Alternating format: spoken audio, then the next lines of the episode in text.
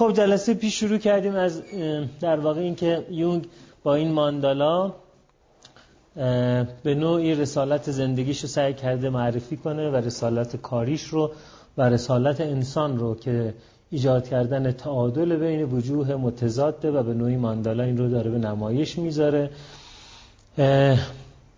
ارز کنم که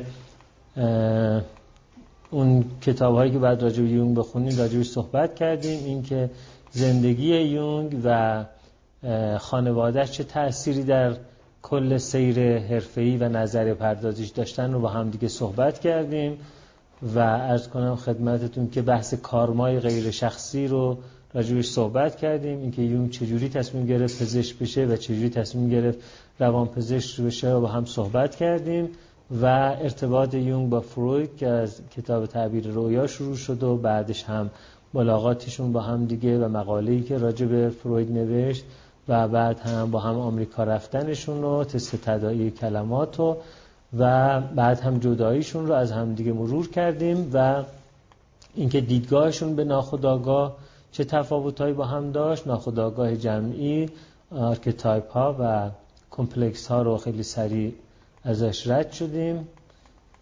ارز کنم خدمتتون که این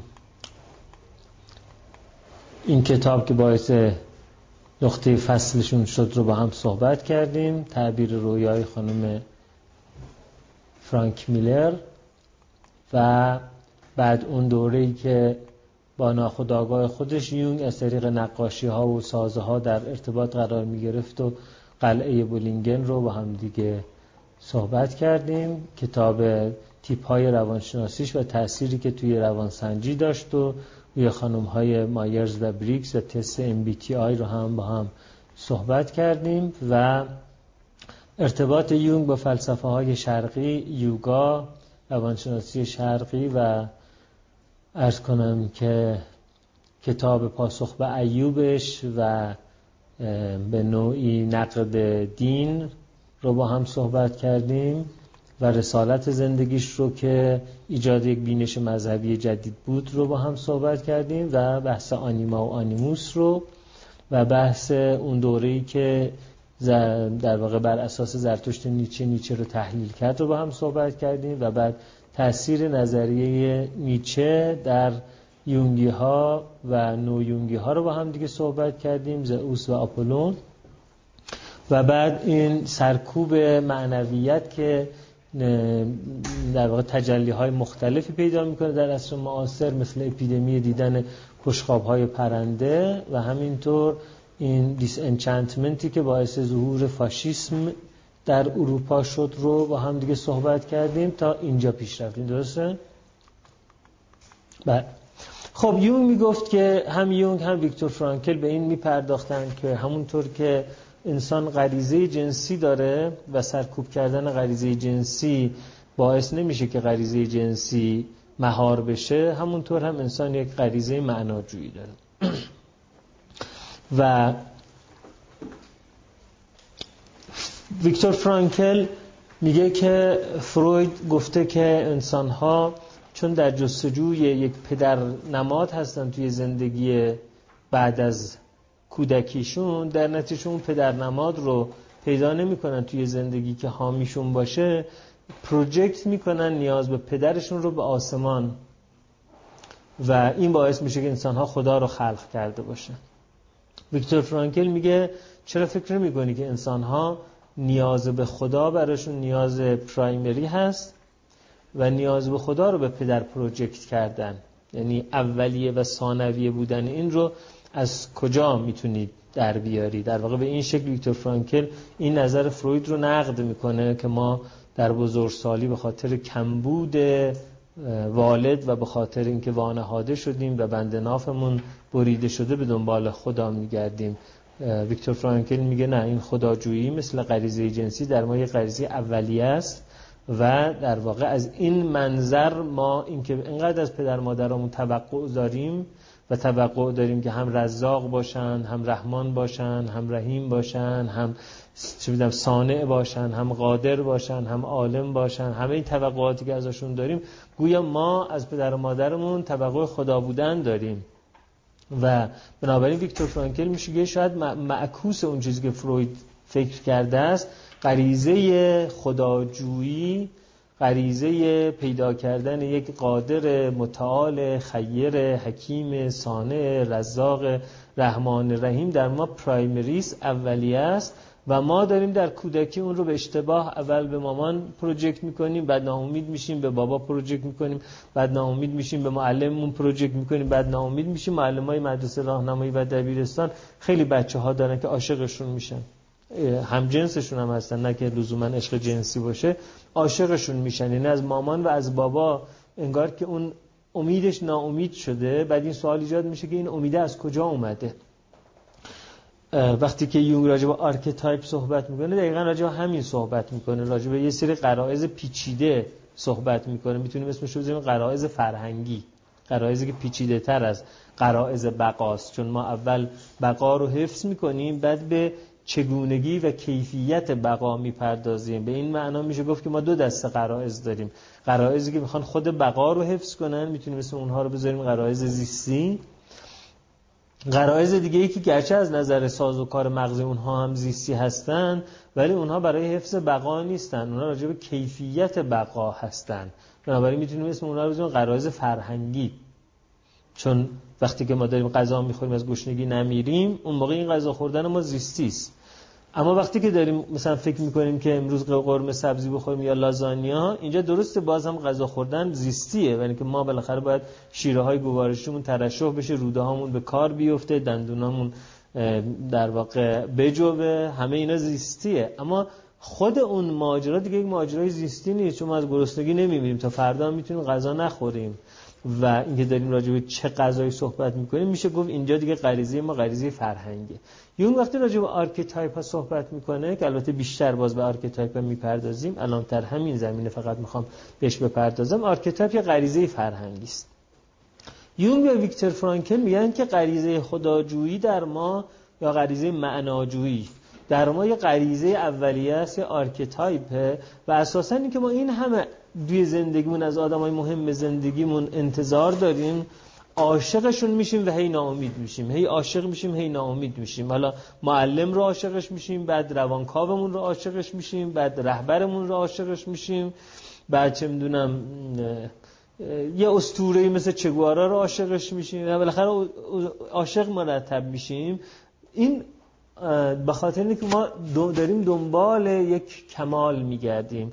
و بعد این سوال مطرح میشه. حالا باز به رنه دکارت می‌پردازم. رنه دکارت میگه این سوال مطرح میشه که خب مگه ما هیچ وقت آدم کامل رو دیدیم؟ مگه ما اصلا کمال رو دیدیم؟ همین که ما کمال رو داریم متصور میشیم در حالی که در دنیا به جز نقص چیزی رو ندیدیم همین که داریم کمال رو متصور میشیم یعنی یه غریزه است. و ما این رو به شکل پیشینی در ذهنمون داریم و اصولا فیلسوفان رشنالیست یا اصالت عقلی راجع به چیزی به اسم ریشن که صحبت می‌کنن اون عقل منظور این عقل معاش ما نیست. اون همون عقل پیشینی است. یعنی میگن قبل از اینکه ما چیزی را بیاموزیم یه چیزهایی در ذهن ما به شکل غریزه وجود داشته. غریزه های تفکر در ما وجود داشته و یک عامل بیرونی تلنگر زده این غریزه رو بیدار کرده. اینکه ما عاشق یک انسان کامل با زیبایی و کمال و جمال هستیم در حالی که در دنیای بیرونی اون رو ابتدا تجربه نکردیم و بعد جستجوش کنیم بلکه جستجوش کردیم و اون رو هی پروژکت کردیم به آ پروژکت کردیم به ب پروژکت کردیم به سه و هی ناامید شدیم ولی از این فرافکنی دست بر نداشتیم. از دیدگاه فیلسوفان رشنالیست که به نوعی ویکتور فرانکل و یونگ هم جزو پیروان اونها هستن این یک غریزه اولیه است و این چیزی نیست که در واقع ما یاد گرفته باشیم. بنابراین این archetypeه حالا اینجا یونگ و ویکتور فرانکل فکر می‌کنن همونطور که اگه ما sexuality رو سرکوب کنیم تبدیل به روان نژندی میشه. یعنی فروید میگه اون روی سکه انحراف جنسی روان نژندی است یه نفر دوست داره با خواهرش بخوابه این خوابیدن با خواهرش رو سرکوب می‌کنه. اما دچار یک وسواسی میشه که اگر من به خواهرم فکر کنم ممکنه بر خواهرم یه اتفاقی بیفته. اگه من یک جایی مثلا کسی رو به اسم خواهرم ببینم و اونجا بمونم برای خواهرم یه اتفاق میفته خب خیلی غیر منطقی. این آدم خودش یه آدمی است که مثلا مهندسه می‌دونه که هیچ وقت اینکه تو یک مهمانی قرار بگیره دو تا مریم وجود داشته باشه برای خواهرش اتفاق نمیفته اما یه وسواس فکری فکر پیدا می‌کنه که انگار که با وجودی که بخشی از مغز می‌دونه هیچ اتفاق برای خواهرم نمیفته یه بخش دیگری از مغز داره مچالش می‌کنه و اینو بهش میگیم ابسشن وسواس فکری که باعث یک اجبار جبرانی میشه که بهش میگیم کامپالشن یا وسواس عملی که از این مهمانی در میره. چون می‌بینه دو تا مریم وجود داره و اگه جایی دو تا مریم وجود داشته باشه برای خواهر من یه اتفاق میفته بعد فروید فکر می‌کنه خب چه چیزی پیچیده ای تو این ماجرا وجود داره که این آدم با اینکه می‌دونه این ماجرا منطقی هست اما این غیر منطقی هست اما زور این ماجرا از کجا میاد؟ بعد میگه زور این ماجرا از اینجا میاد که این آدم در واقع نسبت به خواهرش یک تمایل جنسی داره ولی این تمایل جنسی اذیتش می‌کنه. انقدر این اذیتش می‌کنه که تحریف کردن و دیستورت کردن اون به نفشه یعنی اگر بخواد به ماجرا به شکل مستقیم نگاه بکنه انقدر احساس گناه و شرم و ترس و استراب می‌کنه که ترجیح میده به یه چیزی نگاه بکنه که با وجودی که خودش می‌دونه غیر منطقیه اما التیام دهنده است. تسکین دهنده است. خب این میشه روان نجندی که فروید راجبش صحبت می‌کرد و در واقع نظر فروید روان نجندی در واقع جنس جنسیت ایجادش می‌کنه. یعنی سکس سرکوب شده میشه روان نجندی فروید و ویکتور فرانکل میگن که ما یه سری روان نجندی های هم داریم که اون روان نجندی ها ناشی از سرکوب کردن یه غریزه دیگه است. اونم اون غریزه معناجوی ماست یا غریزه مذهبی. ویکتور فرانکل بهش میگه غریزه مذهبی ماست. و ویکتور فرانکل اسم این رو بیزاره نوژنیک نوروزیس یا روان نجندی اندیشزاد یا روان نجندی ببخش روان نجندی روحزاد نوژنیک. چون نو به معنی وحیه. به معنی الهامه در نتیجه وقتی میگه نوژنیک نوروزیس یعنی روان نجندی که اساسش این هست که ما یک وحیی به سراغمون میاد یک مکاشفه به سراغمون میاد. به تعبیر دکتر سروش تجربه رسولانه یا تجربه وحی وحیانی به سراغمون میاد اون تجربه رو می‌خوایم سرکوب کنیم. اون تجربه که سرکوب می‌کنیم حالا خودشو به صورت وسواس نشون میده. حالا خودشو به صورت استراب نشون میده. در نتیجه از دیدگاه ویکتور فرانکل و یونگ ما می‌تونیم روان نجندی هایی داشته باشیم که ریشش سرکوب کردن اسپریچوالیتی و بنابراین همونطور که یک روانکاو باید کمک بکنه با فضای امنی که فراهم می‌کنه که روان کسی که داره روانکاوی میشه بتواند کشف کند در این فضای امن تصویرهای ذهنی ممنوعه جنسی خودش رو و با اونها مواجه بشه. همونطور هم روانکاوی ویکتور فرانکل که اسم روانکاویشو می‌ذاره existanalysis بر وزن psychoanalysis بر این مبناست که یک انسان وقتی تجربه های وحیانی خودش رو داره سرکوب می‌کنه که اون تجربه های وحیانی از نظر ویکتور فرانکل در رؤیاها برای ما ایجاد میشه و رویای تجربه وحیانی است. خیلی از رویاها نه همه رویاهای تجربه وحیانی است.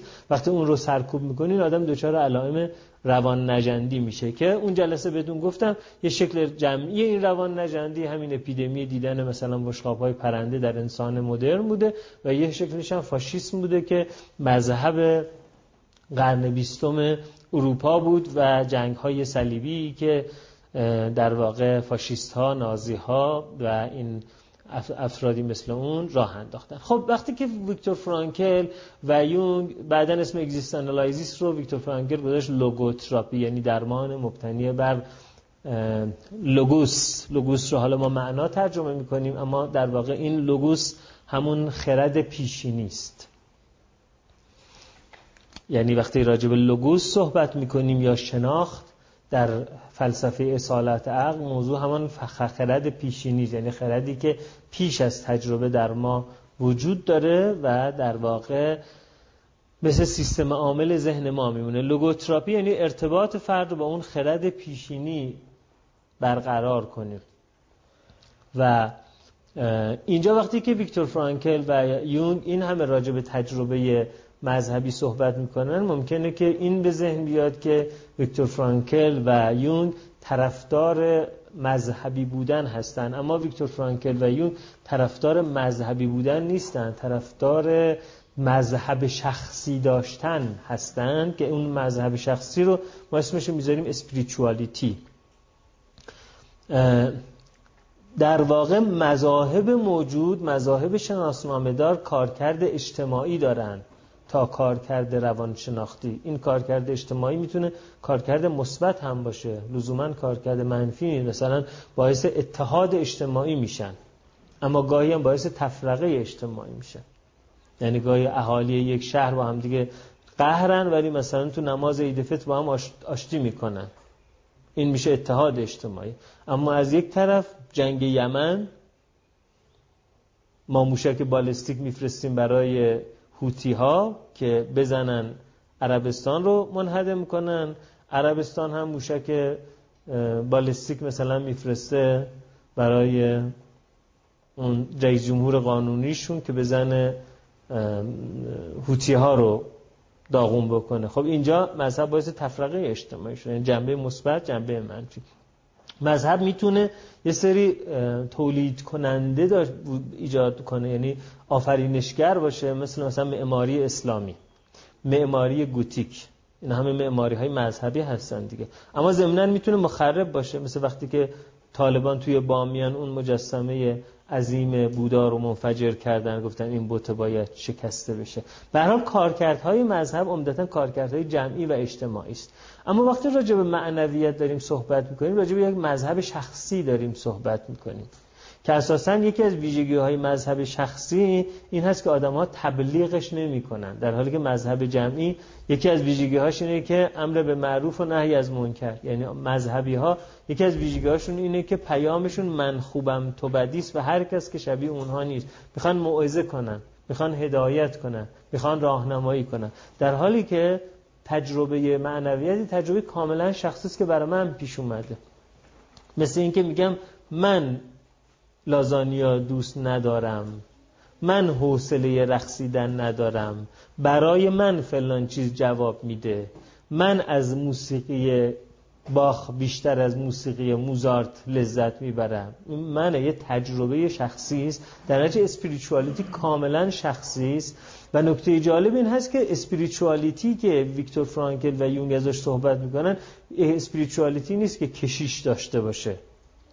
آخون داشته باشه شمن داشته باشه. بلکه اون اسپریچوالیتی رو چه کسانی آدم ها رو با اون وصل می‌کنن؟ روانکاو ها اما روانکاو هایی که علاوه بر اینکه باور دارن به lower self باور دارن به upper self یعنی به قول یونگ فقط علیت محور نیستن غایت محور هم هستن. درست ما اگر به ریشه هامون نگاه بکنیم ما از تک‌سلولی ها به اینجا رسیدیم و ما هم مثل همه جانوران غریزه جنسی داریم. این رو یونگ میگه علیت causality. اما از اون طرف اینکه ما رؤیاهایی داریم مثل رؤیای کمال رؤیای عدالت رؤیای زیبایی. یون میگه این نشون میده که ما یه قایتمندی داریم که اون قایتمندی به قایتمندی گربه ها متفاوته. و در نتیجه اعتقاد داره که اون قایتمندی اون اپر سلف ماست. یعنی آن چیزی که بعد از ما خواهد آمد.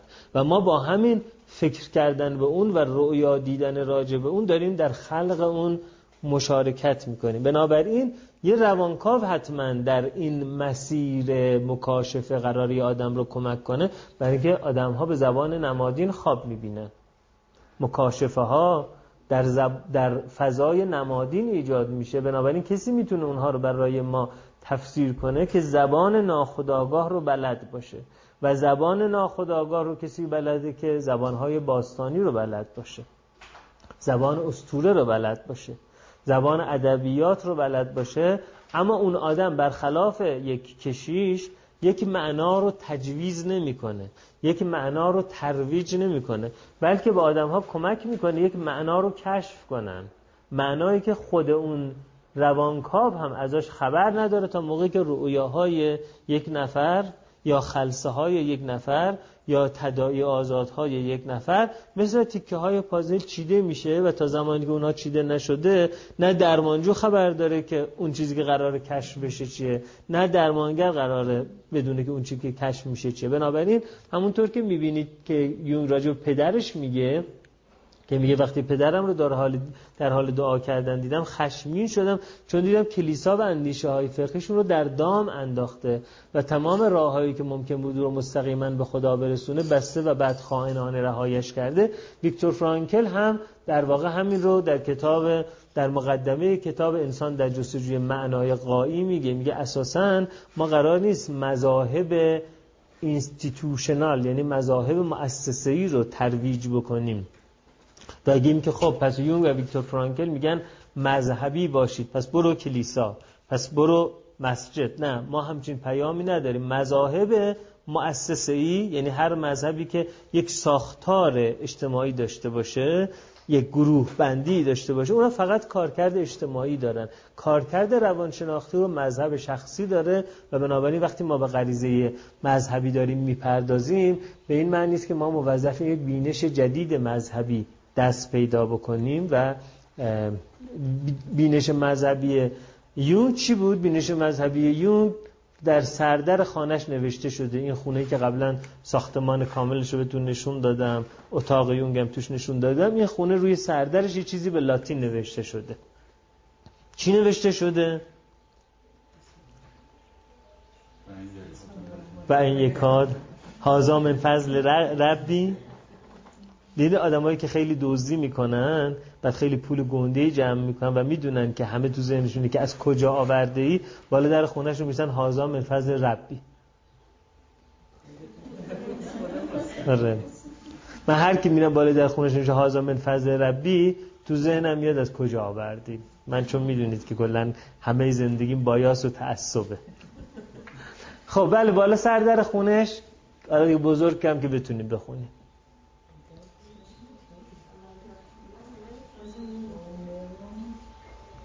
لاتین نوشته زحمت نکشید. نوشته خداوند حاضر است چه بخوانیش و چه نخوانیش. یک متن کهن در واقع قرون وسطایی رو نوشته بالاتر در خونش به لاتین. خداوند حاضر است چه بخوانیش و چه نخوانیش. خداوند حاضر است چه بخوانیش چه نخوانیش. یعنی اساسا از دیدگاه یونگ خدا خدایی که یونگ راجبش صحبت می‌کنی خدای غیر متشخصه خدای متشخص و خدای غیر متشخص توی الهیات خیلی مهمه. یکی از چالش های الهیات این نیست که شما خدا قبول دارید خدا باورید یا خدا ناباورید. چالش اصلی الهیات اینه که وقتی راجع به خدا صحبت می‌کنیم راجع به چه چیزی صحبت می‌کنیم؟ بعد متعلهین عالم دو گونه خدا رو راجع به صحبت می‌کنن که گاهی اوقات مثل همون ماجرای جنگ بر سر انگور و عنب و عزوم و استافیل مولاناست. با همدیگه بعضیا می جنگن چون فکر می‌کنن که راجع به یک خدا صحبت می‌کنن. با همدیگه گاهی اوقات می جنگن چون با همدیگه صلح می‌کنن چون فکر می‌کنن راجع به یک خدا صحبت می‌کنن. در که راجع به چند خدا صحبت می‌کنن. من خاطرم از ما یه اردویی داشتیم و اردو که نمیشه گفت. حالا یه توری داشتیم یه سه چهار روز رفتیم این هتل گاجره که توی جاده چالوس هست یا هتل اردویی هست. در واقع برای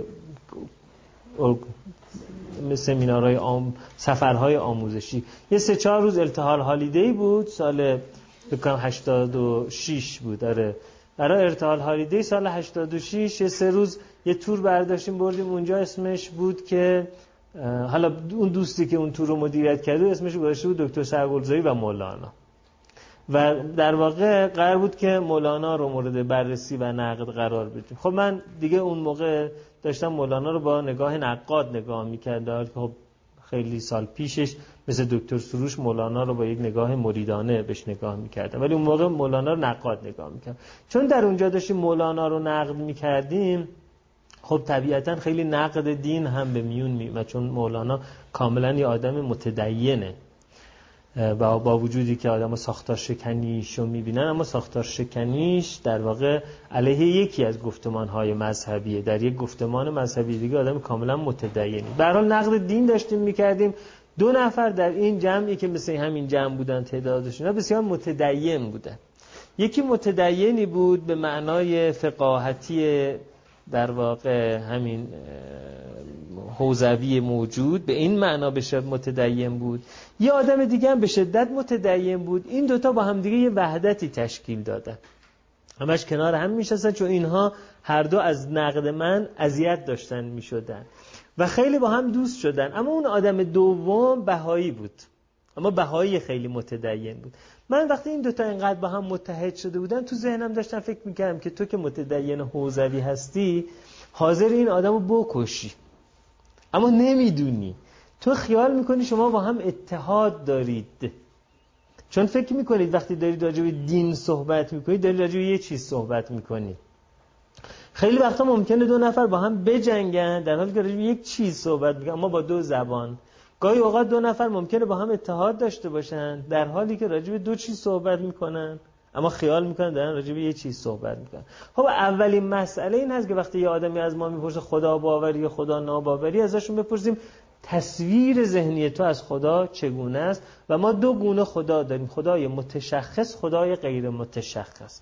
خدای متشخص یا نه منظورمون خدای با شخصیت خدای بی شخصیت و لاتوپات نه اصلا منظورمون این نیست. خدای متشخص یعنی خدایی که پرسونالیتی داره.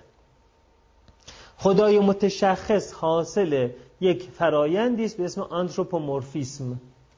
آنترو یعنی انسان. مورف هم یعنی ریخت هیکل. آنتروپومورفیسم یعنی انسان ریخت باوری. انسان ریخت باوری یا آنتروپومورفیسم یعنی یه انسان تصویر انسان رو در دیگران می‌بینه.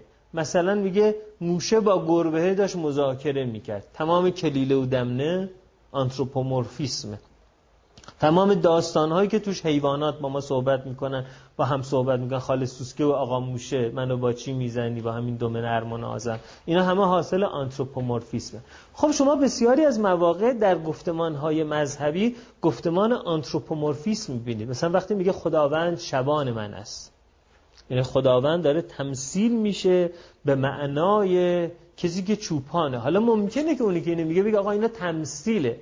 بگیم بله تمثیله. اما همین تمثیل باعث تصور می شود بنابراین کسی که دعاش اینه که خداوند شبان من است این خدایی که در ذهنش میاد یک خدای متشخصه. یا زمانی که میگه من و پدر یکی هستیم. وقتی اسمش رو می‌ذاره پدر. وقتی پدر در واقع تبدیل به روح القدس میشه و با مریم هم آغوشی برقرار می‌کنه تا مریم باردار بشه. خب شما ممکنه بگید که خدا از نظر ما هم جسم نداره. ولی میگیم خب چرا؟ پس مریم باید لخت کرده باشه در حال آبتنی بعد خدا به شکل یک مرد به سراغ اون بره بعد بگه نه نه نه تو رو خدا من باکرم. بعد بگه خداوند امر کرده و چیزی است که باید بشود. چرا خداوند اینجوری به سراغ مریم نیاد که مریم یه دفعه ببینه که چشمشو باز کنه ببینه یه بچه بغلش خوابیده. چرا باید خداوند حتما به تمثال یک مرد بیاد سکس انجام بده؟ خب این چرایی ها طبیعتا جواب نداره. قرارم نیست کسی بهش جواب بده. اما وقتی چنین تصویری وجود داره یعنی این مذهب داره آنتروپومورفیسم رو به کار می‌بره. پس این خدای خدای متشخصه. یا اینکه مثلا شما راجع به خدا صحبت می‌کنید میگه ید الله فوق ایدیهم. دست خداوند بالاتر از دست شماست. ید الله بعد میگید و انتم به اعیوننا شما در چشم ما هستید. بعد میگی ان ربک رب المرصاد خداوند در کمینگاه ایستاده و داره تو رو رصد می‌کنه. یا میگه الله یحب الذین. الله لا یحب الذین. خداوند دوست دارد و خداوند دوست ندارد. حالا درسته که یه جایی هم میگه ولم یکن له کفون احد. هیچ چیزی مثل مانند او نیست. اما در حالی که داره میگه ولم یکن له کفون احد اما به تمام ویژگی هایی که به خداوند نسبت میده دوست دارد دوست ندارد. دلش می‌خواهد دلش نمی‌خواهد. یشا و می‌خواهد. زمیری که براش به کار می‌بره مثلا زمیر مذکره. اینا همه خداوند متشخص رو می‌سازه. حالا هرچند که شما بگید که این خدا متشخصی اما شما باش گفتگو دارید می‌کنید. اساسا میگید خداوندا تو که میدانی که من چنین وضعیتی دارم پس لطفا به من این کار رو بکن. همان گونه باهاش مواجهه پیدا می‌کنید که با یک سلطان مواجهه پیدا می‌کنید. جلوش به خاک میافتید. زانو میزن اینا میشه خدایان آنتروپومورفیستیک. اینا خدایان متشخص میشن. خدای غیر متشخص یعنی چی؟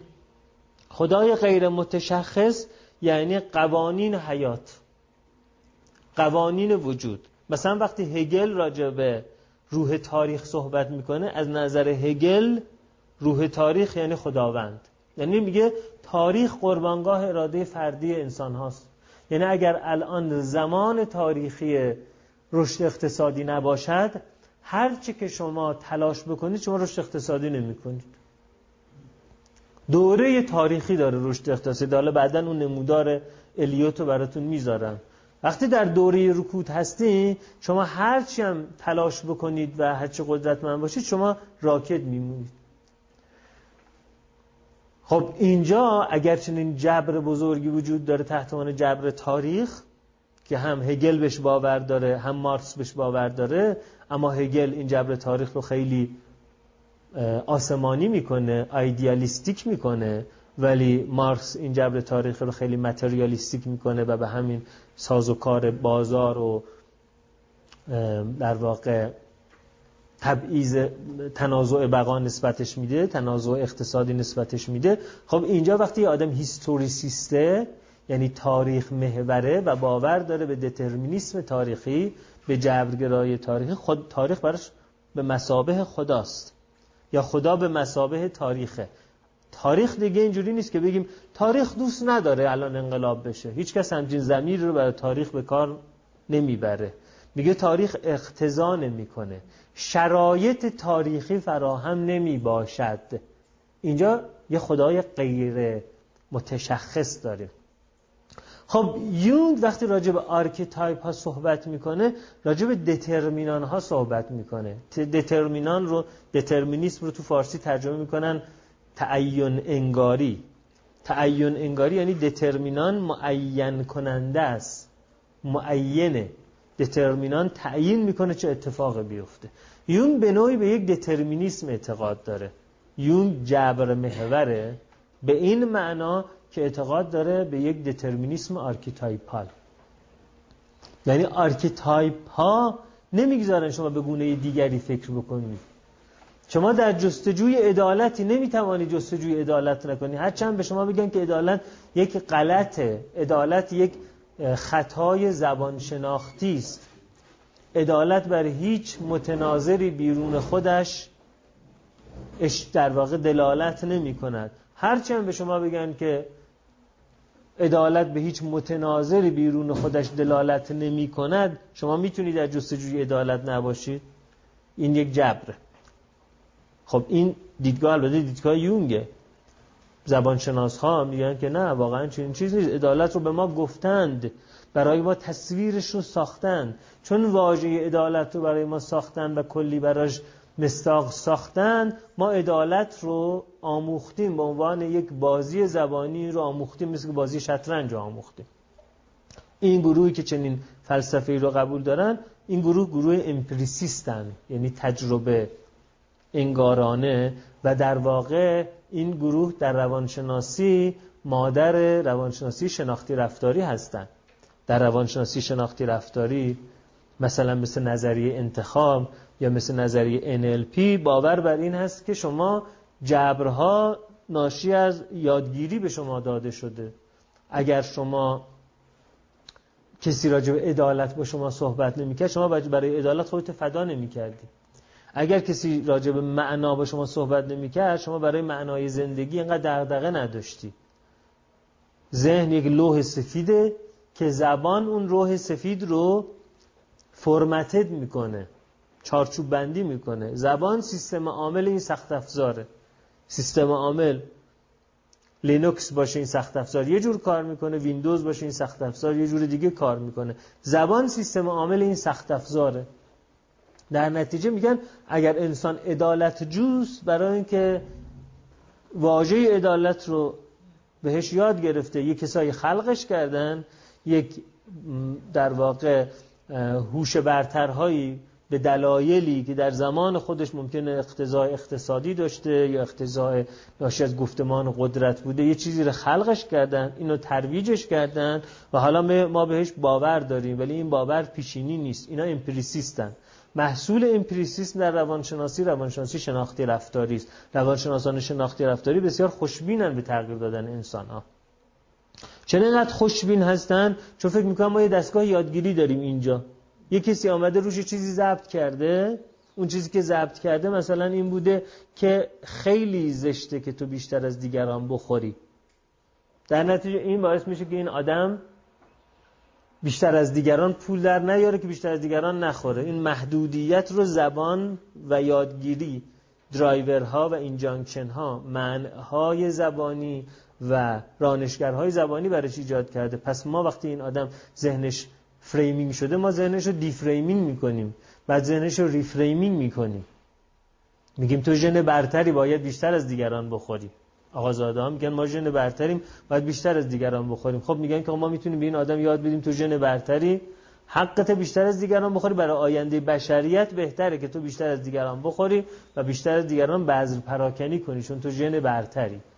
خب میگن پس عدالت مفهومی پیشینی نیست. به این خاطره که درمانگران شناختی رفتاری خیلی امید بخش به درمان نگاه می‌کنن. در حالی که روانکاوی اصولا یکی از محصولات فلسفه دترمینیسمه. یعنی روانکاوی اساسا میوه درخت دترمینیسمه.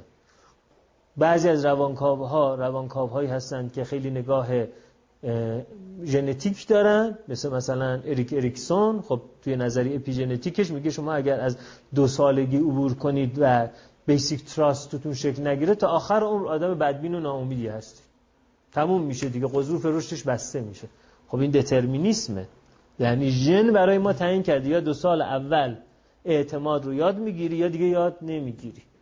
یا وقتی که فروید راجع به این صحبت می‌کنه که ما از جبر سکس رهایی نداریم به هرچی هم سعی کنیم به عنوان یک انسان متمدن مدیریتش کنیم و از جبر خشونت رهایی نداریم. یا آدلر وقتی صحبت می‌کنه که ما در واقع بخش زیادی از زندگیمون گرفتاری عقده حقارته خب عقده حقارت میشه یه determinism سکس تابوی سکس میشه یه determinism یونگ وقتی صحبت می‌کنه راجع به archetype ها archetype ها مثل خدا هستن از نظر یونگ. یونگ میگه خدا یعنی ناخودآگاه. ناخودآگاه همان خداست. ناخودآگاه یعنی چی؟ ناخودآگاه جمعی که بعدا ناخودآگاه شخصی ما از شکم اون در میاد. ناخودآگاه جمعی از نظر یونگ حاوی کلی archetype. archetype یعنی چی؟ یعنی جبر اندیشه های ما. در نتیجه از نظر یونگ خود درمانگر هم در جبر اندیشیدن گرفتاره. بنابراین روانکاوی اساسا از حیث فلسفی بر جبرنگاری بنا شده است. بنابراین یه پارادوکسه که خیلی ها تصورشون از روانکاوی یک روانکاوی است که قرار زر مثلا اینقدر جلسه به این نتیجه برسه. روانکاوی رو به عنوان یک راه حل برای یه پرابلم روانی ارائه می‌کنن در حالی که روانکاوی اصولا میوه است بر شاخه درخت دترمینیسم. یعنی روانکاوی مبتنی بر این هست که ما نهایتا جبرها رو بشناسیم و بهشون آگاه بشویم همچنان که یک قهرمان تراژدی از سرنوشت خیش آگاه می شود ولی برون رفت از سرنوشت برایش غیر ممکن است جا می‌بینید مهمترین کمپلکس از نظر فروید کمپلکسی چیه؟ عقده اودیپ دیگه اصلا میگه محور زندگی ما عقده اودیپه خب داستان اودیپ چیه؟ داستان اودیپ این است که پادشاه سرزمین تبس لایوس و همسرش جوکاسته خواب دیدن یعنی پادشاه خواب دید. خواب زن که چپه. خیلی مهم نبود که یوکاسته چه خواب می‌بینه. پادشاه خواب دید که در واقع فرزندی متولد میشه که تاج و تختش رو سرنگون می‌کنه. حالا به شکل نمادین این رو خواب دید. اون معبرین خوابگزارها گفتن که بله تعبیر این خواب شما که مثلا از خوابگاه شما مثلا یک آتشی میاد کاختون رو میسوزونه مثلا خوابش این بود که خوابگاهشون آتیش گرفته اتاق خوابشون و بعد تمام قصر با اون آتش خاکستر میشه. معبر گفت منظورش اینه که شما از سکسی که کردید فرزندی در واقع متولد می شود که او تاج و تخت شما رو از بین می‌بره و در واقع شما رو می‌کشه و مادرش هم میخوابه. خب پادشاه و ملکه از یک سرنوشتی آگاه شدن. خب ما اگر آگاه بشیم که هواپیمای پرواز شماره مثلا 727 ماهان ایر قرار سقوط کنه ما که دیگه سوار اون هواپیما نمیشیم دیگه. در نتیجه میگن آگاهی از آینده علم آینده رو تبدیل به جهل می‌کنه. چون هر معبری اگر برای ما تعبیر درست بکنه بعد ما برمیگردیم میگیم تعبیرت که برآورده نشد. چون آگاهی از آینده رفتار ما رو تغییر میده. پس دیگه جبره محقق نمیشه. پس این پارادوکسی وجود داره. آگاهی از آینده و تحقق آینده. هرچه آگاهی ما از آینده بیشتر بشه احتمال تحقق آینده برای ما کمتر میشه. خب اونا خواب دیدن که همچین اتفاقی قرار بیفته. نتیجه چنین خوابی چی بود؟ نتیجه این بود که گفتن که فرزند پسری که متولد بشه ما میکشیمش. فرزند پسری که متولد شد پاش دست و پاش رو بستن انداختنش تو صحرا که گرگا بخورنش. و اما قبل از اینکه گرگ بیاد یک گله گوسفند از اونجا سر رسید و چوپان دید که یه بچه دست و پاشو بستن و توی صحراست. دست و پاشم باد کرده بود یعنی محکم هم بسته بودن. که نتونه از خودش هیچ دفاعی بکنه. اگه گربه هم بیاد بتونه بخوردش مثلا چه برسه به گرگ. و پاهاش ورم کرده بود و اسم این بچه شد اودیپوس. اودیپوس اساسا معنای لغویش اینه که پا, پاورم کرده. خب این پاورم کرده رو نجات داد. یعنی در واقع اینجا ما فکر او دیدی سرنوشت می‌تونه تغییر کنه. پاورم کرده رو نجات داد و از شیر بز بهش نوشانید و از پشم بز اون رو پوشانید و اون رو با خودش راه برد. رفتن به یک قلمرو دیگه رسیدن. پادشاه و ملکه بچه دار نمی‌شدن. هی نظر و نیاز می‌کردن. دخیل میبستن. یه روزی توی صحرا دیدن یه چوپانی داره با یه بچه میاره گفتن این بچه چیه؟ گفتیم بچه تو بیابون پیدا شده. نه پدر داشته نه مادر داشته دست و پاشم تازه بسته بودن ولی زنده مونده. اینا گفتن این موهبت الهی است خودی خداست که بر ما فرستاد. این بچه رو به فرزندی قبول کرده این توی دربار بزرگ شد و خیلی بهش رسیدگی کردن. اینجا ما هی فکر می‌کنیم که خب یه امیدی هست. یک سرنوشت رو می‌تونه یه چوپان حتی تغییر بده. یا یه قلمرو دیگه می‌تونه تغییر بده. اما وقتی که به نوجوانی رسید همین اودیپوس دوباره رفت پیش یک کسی که حالا فال قهوه می‌گرفت یا فال آینه می‌گرفت یا روشنبین بود یا چشم برزخی داشت یا حالبین بود یا هر چی از اینها بود. رفت اون نگاه کرد کف دستش و گفت ای وای ای وای ای وای عجب وحشتناک اون چیزی که می‌بینم. اون شعر المقهی رو گوش دادید؟ اون خواننده عرب می‌خونه. خواننده مصری معروفی هست. نه نه مرده مرده. آفرین عبدالحلیم حافظ شعرشو می‌خونه و نزار قبانی هم شاعرشه. نزار قبانی سوری یه شعری دار المقهی یعنی کسی که فال قهوه می‌گیره. و میگه جلست نشست اون کسی که فال می‌گرفت. و نگاه کرد به ته فنجان قهوم یک دفعه منقلب شد. اینو عبدالحلیم حافظ خیلی قشنگ کلی این قصه رو می‌خونه و بعد میگه ای وای ای وای چه سرنوشت بدی برای تو نوشته شده. بزار نگم بزار نگم بزار نگم. بعد اون میگه که نه بگو بگو بگو. میگه که من نمی‌دونم الان من باید تقلیل مرارت کنم یا تقریر حقیقت کنم. میگه نه تقریر حقیقت کن تقلیل مرارت نکن. بعد الملکی میگه خیلی سرنوشت دردناکیه. تو سرنوشت تو می‌دونی چی نوشته شده؟ عشق نوشته شده. و عشق یعنی ناکامی. در خیلی جالب با نگاه لکانی به عشق نگاه می‌کنه. لکان میگه عشق یعنی تقدیم کردن چیزی که نداری به کسی که وجود ندارد. یعنی عشق اساسا خودش یک غیر ممکن هست. حالا اینجا انگار که نظار قبانی به عشق به عنوان یک غیر ممکن نگاه می‌کنه. در نتیجه میگه اگه در سرنوشت عشق نوشته بشه یعنی در سرنوشت تو یک بیتابی جستجوی چیزی که در بیرون متناظری ندارد نوشته شده. خب اینجا بالاخره یودیپ وقتی رفت پیش اون آدم اون المقهی به قول نظر قبانی نگاه کرد و گفت ای داد بیداد می‌دونی تو سرنوشت چی نوشته شده؟ گفت نه گفت تو سرنوشت نوشته شده که پدرتو می‌کشی و بر تخت سلطنت اون میشینی و با مادرت همبستر میشی. و خب اینجا خیلی حالش بد شد. دقیقا چه حال بعدی حال بعدی که یک روانکاو به یک درمانجو بگه تو دلت می‌خواد با مادرت بخوابی. یا دلت می‌خواسته با مادرت بخوابی. خب این میگه که چه حرفی داری می‌زنی؟ خودت مادر خواهر نداری مادر خواهر گیر دادی. خب اودیپ هم حالش بد شد که من قرار با مادرم بخوابم. خب اودی فکر می‌کنم مادر پدرش کیان؟ همین درباری که توش بزرگ شده بود. فکر من سرنوشت را تغییر خواهم داد. من علیه جبر شورش می‌کنم. علیه جبر خدایان شورش می‌کنم. در نتیجه چیکار کرد؟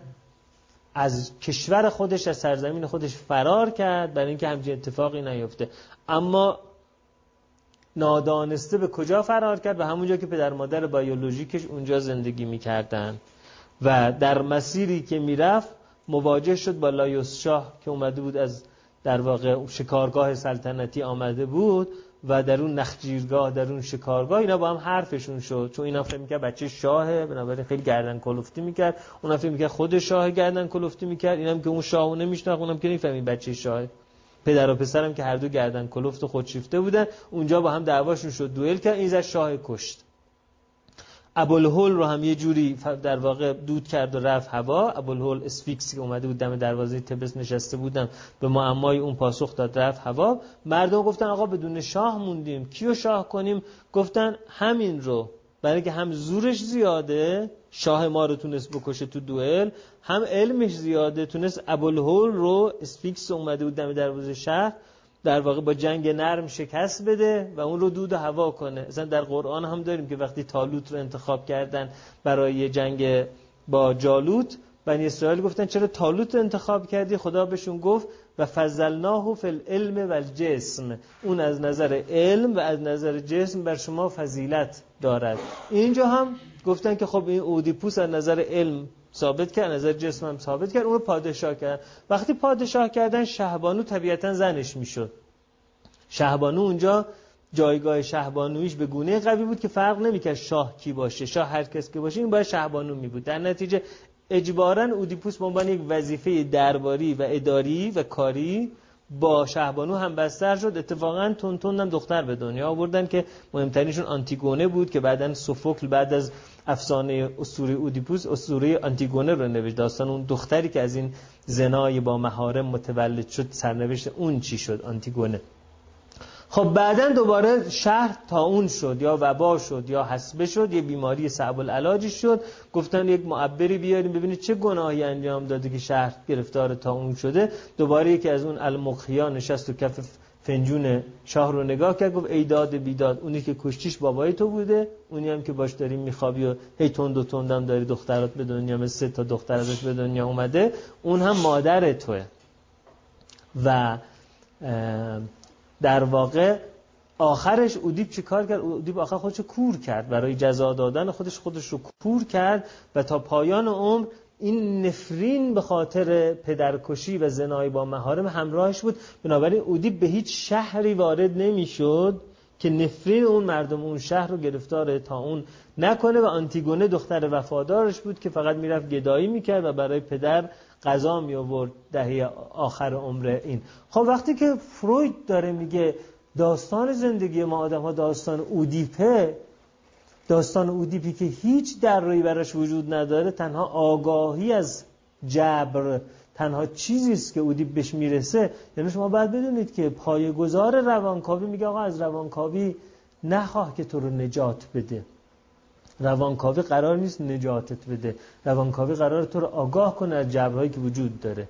از تراژدی زندگی تو رو قرار آگاه کنه. ولی برون رفته از این تراژدی رو روانکاوی بهت یاد نمیده. بنابراین شما ببینید چقدر روانکاوانی که ادعا می‌کنن که ما با مثلا 25 جلسه روانکاوی فلان چیز را درمان می‌کنیم چقدر از خود فلسفه و روح روانکاوی بیخبرند. که روانکاوی اصولا بر جبر بنا شده. حالا جبری که فروید بهش اشاره می‌کنه جبر علیت محور جنسی تکاملی است. جبری که یونگ بهش اشاره می‌کنه جبر غایت محور archetypal ه. میگه ما چاره ای نداریم به جز این که پی آواز حقیقت بدویم. ما هیچ وقت حقیقت رو ندیدیم. ولی ناچاریم که هی راجع به حقیقت فکر کنیم راجع به حقیقت فکر کنیم راجع به عدالت فکر کنیم راجع به زیبایی فکر کنیم فکر کنیم فکر کنیم فکر کنیم فکر کنیم. گویا این جبر برای جریان تاریخ ضروری است نه برای ما برای جریان تاریخ ضروری است. فیلم سینمایی هر رو اگر دیده باشید که 4 5 سال پیش ساخته شده و 10 تا فیلم مثل اون که الان من اسمشون تو ذهنم نیست همشون ناشی از اینه که در واقع هوش مصنوعی حلقه بعدی تکاملی انسانه. یه کتابم راجبی من خوندم انسان اتم جهان. انسان اتم جهان یک کتاب علمی بوده که تاریخ طبیعت رو مرور می‌کنه اسم نویسندش الان یادم نیست ولی فکر می‌کنم که انتشارات آستان قدس رضوی منتشرش کنندش بود. جهان رو مرور می‌کنه و بعد میگه که حلقه بعدی این زنجیره چیه؟ میگه حلقه بعدی این زنجیره هوش مصنوعیه. در واقع ما داریم توی سینما یک جهان جدید رو خلق می‌کنیم. یک رؤیای جدید رو داریم خلق می‌کنیم. اگر یه روزی این رؤیا به این شکل محقق بشه که هوش مصنوعی مستقل از هوش سازنده خودش به راه بیفته یعنی یه حلقه جدیدی اتفاق جدید در تاریخ داره رخ میده. در نتیجه قرار نیست ما کامیاب بشیم. روانکاوی اساسا قرار نیست ما رو کامیاب کنه. ما رو به ارگاسم برسونه. روانکاوی قرار هست به ما بگه سرنوشت تو ناکامی است. و چاره غیر از این نمی‌تونی بکنی و از ناکامی فرار نکن. جمله بیقراریت در طلب قرار توست. چی؟ طالب بیقرار باش تا که قرار آید یعنی قراری که روانکاوی قراره به ما بده اینه که بفهمیم که همینه من باید آتیش بگیرم. مثل آدمی که بگه که مثلا این زندان هیچ برون رفتی نداره. دیگه به فرار فکر نکن. توی آلکاتراز گیر افتادی هیچ فرارگاهی هم برات مفری هم وجود نداره. حالا یاد می‌گیری که اونجا گلیا پوچ بازی کنی دیگه. قرار این زندانی از اونجاست که می‌فهمه که هیچ دروی وجود نداره هیچ افوی توش وجود نداره. در نتیجه قرار پیدا می‌کنه چون به ناکامی خودش رضایت داره میده. در نتیجه واقعا میشه گفت که روانکاوی اون مسیر رو طی می‌کنه که به تعبیری به تعبیر دیگری عرفان شرق عرفان بودیسم ما رو قراره به اون ماجرا برسونه. در نتیجه یونگ هم کاملا یک جبرگراست. و اینکه ما فکر کنیم که اگر که مثلا ما به یه آدم بگیم که تو قلاب بافی کن تا آتنات رشد پیدا کنه چون خدا و آتنا در اسطوره ها خدای نساجی بود پس تو قلاب بافی کن تا آتنات رشد پیدا کنه. بعد آتنات که رشد پیدا کنه تو از جبرهای پرسفونی خود در میای می‌تونی این کار کنی. یعنی به این راحتی ما تجویز می‌کنیم در در واقع روانشناسی آمیانه پسایونگی چنین چیزهایی وجود داره یا سفر قهرمانی رو مثلا اینجوری طی مرحله بعدی اینه حالا تست نشون میده مرحله بعدی اینه. شما می‌بینید که در واقع چقدر از روح روانکاوی و فلسفه روانکاوی روانکاوان امروزی بازاری به تعبیری جدا شدن. بنابراین وقتی رویونگ راجع به خدا داره صحبت می‌کنه راجع به خدای غیر متشخص داره صحبت می‌کنه. و اون خدا چه هست؟ همون ترند ها کشش ها که اون ترند ها از نظر یونگ فقط ترند های علت گرایانه یعنی اراده معطوف به حیات شوپنهاوری و اراده معطوف به تکامل داروینی نیستن بلکه یک اراده معطوف به قایته که توی فیلسوفان هگل این رو بیشتر از همه بهش پرداخته بود. که ما به سمت یک قایتی جبر ما رو داره میکشونه که حرکت بکنیم و ما قرار نیست بهش برسیم. ما فقط قراره که حرکت بکنیم. مثل چرخهای قطار که قطار رو از یه جایی به یه جایی می‌برن. ولی چرخها به جای اونا, اونا همچنان دارن دور میزن یعنی بر اونا فرق نمی‌کنه که توی تهران باشن یا توی ترکیه باشن. اون چرخها کارشون چرخیدنه. قطاره که پیش میره. به این معنا یونگ هم یک جبرگرا بود و اون جبر archetypal از نظر یونگ خدا بود. بنابراین یونگ هگل خدایی رو قبول دارن که اون خدا خدای غیر متشخصه. بنابراین این خدا هیچ نسبتی با اخلاق نداره. خدا خود فعله خود اندیشه خود احساس خود حیات و خود وجوده. بنابراین این خدا خدایی است که ما از فهمیدن اون عاجزیم در تغییر دادن اون هم ناتوانیم. و خدا باوری در اندیشه یونگی یعنی تراژدی باوری. پذیرفتن جبر تراژیک زندگی این میشه خدا باوری به معنی یونگی.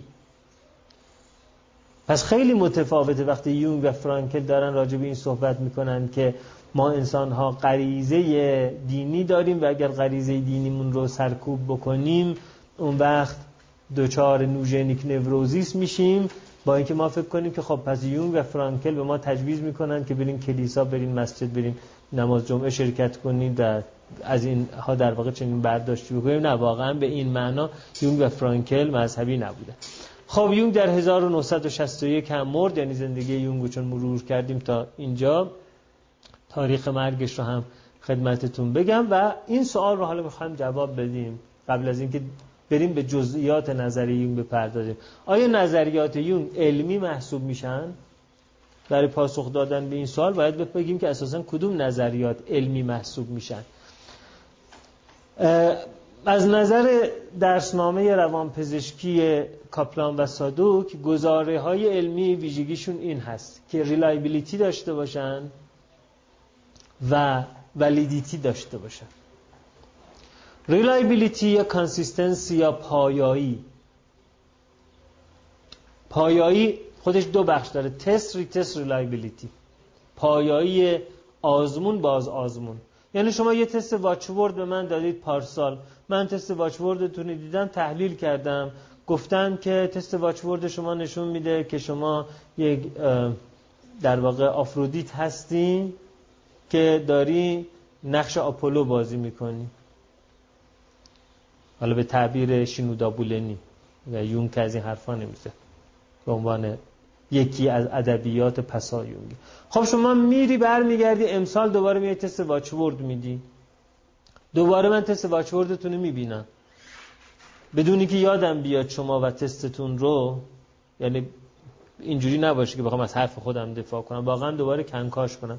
اگر دوباره هم بعد یک سال بگم که شما به نظر می‌رسه که آفرودیتی هستی که داری نقش مثلا دیمیتر بازی می‌کنی یا آپولو بازی می‌کنی و شما میگی wow چه test retest reliability بالایی.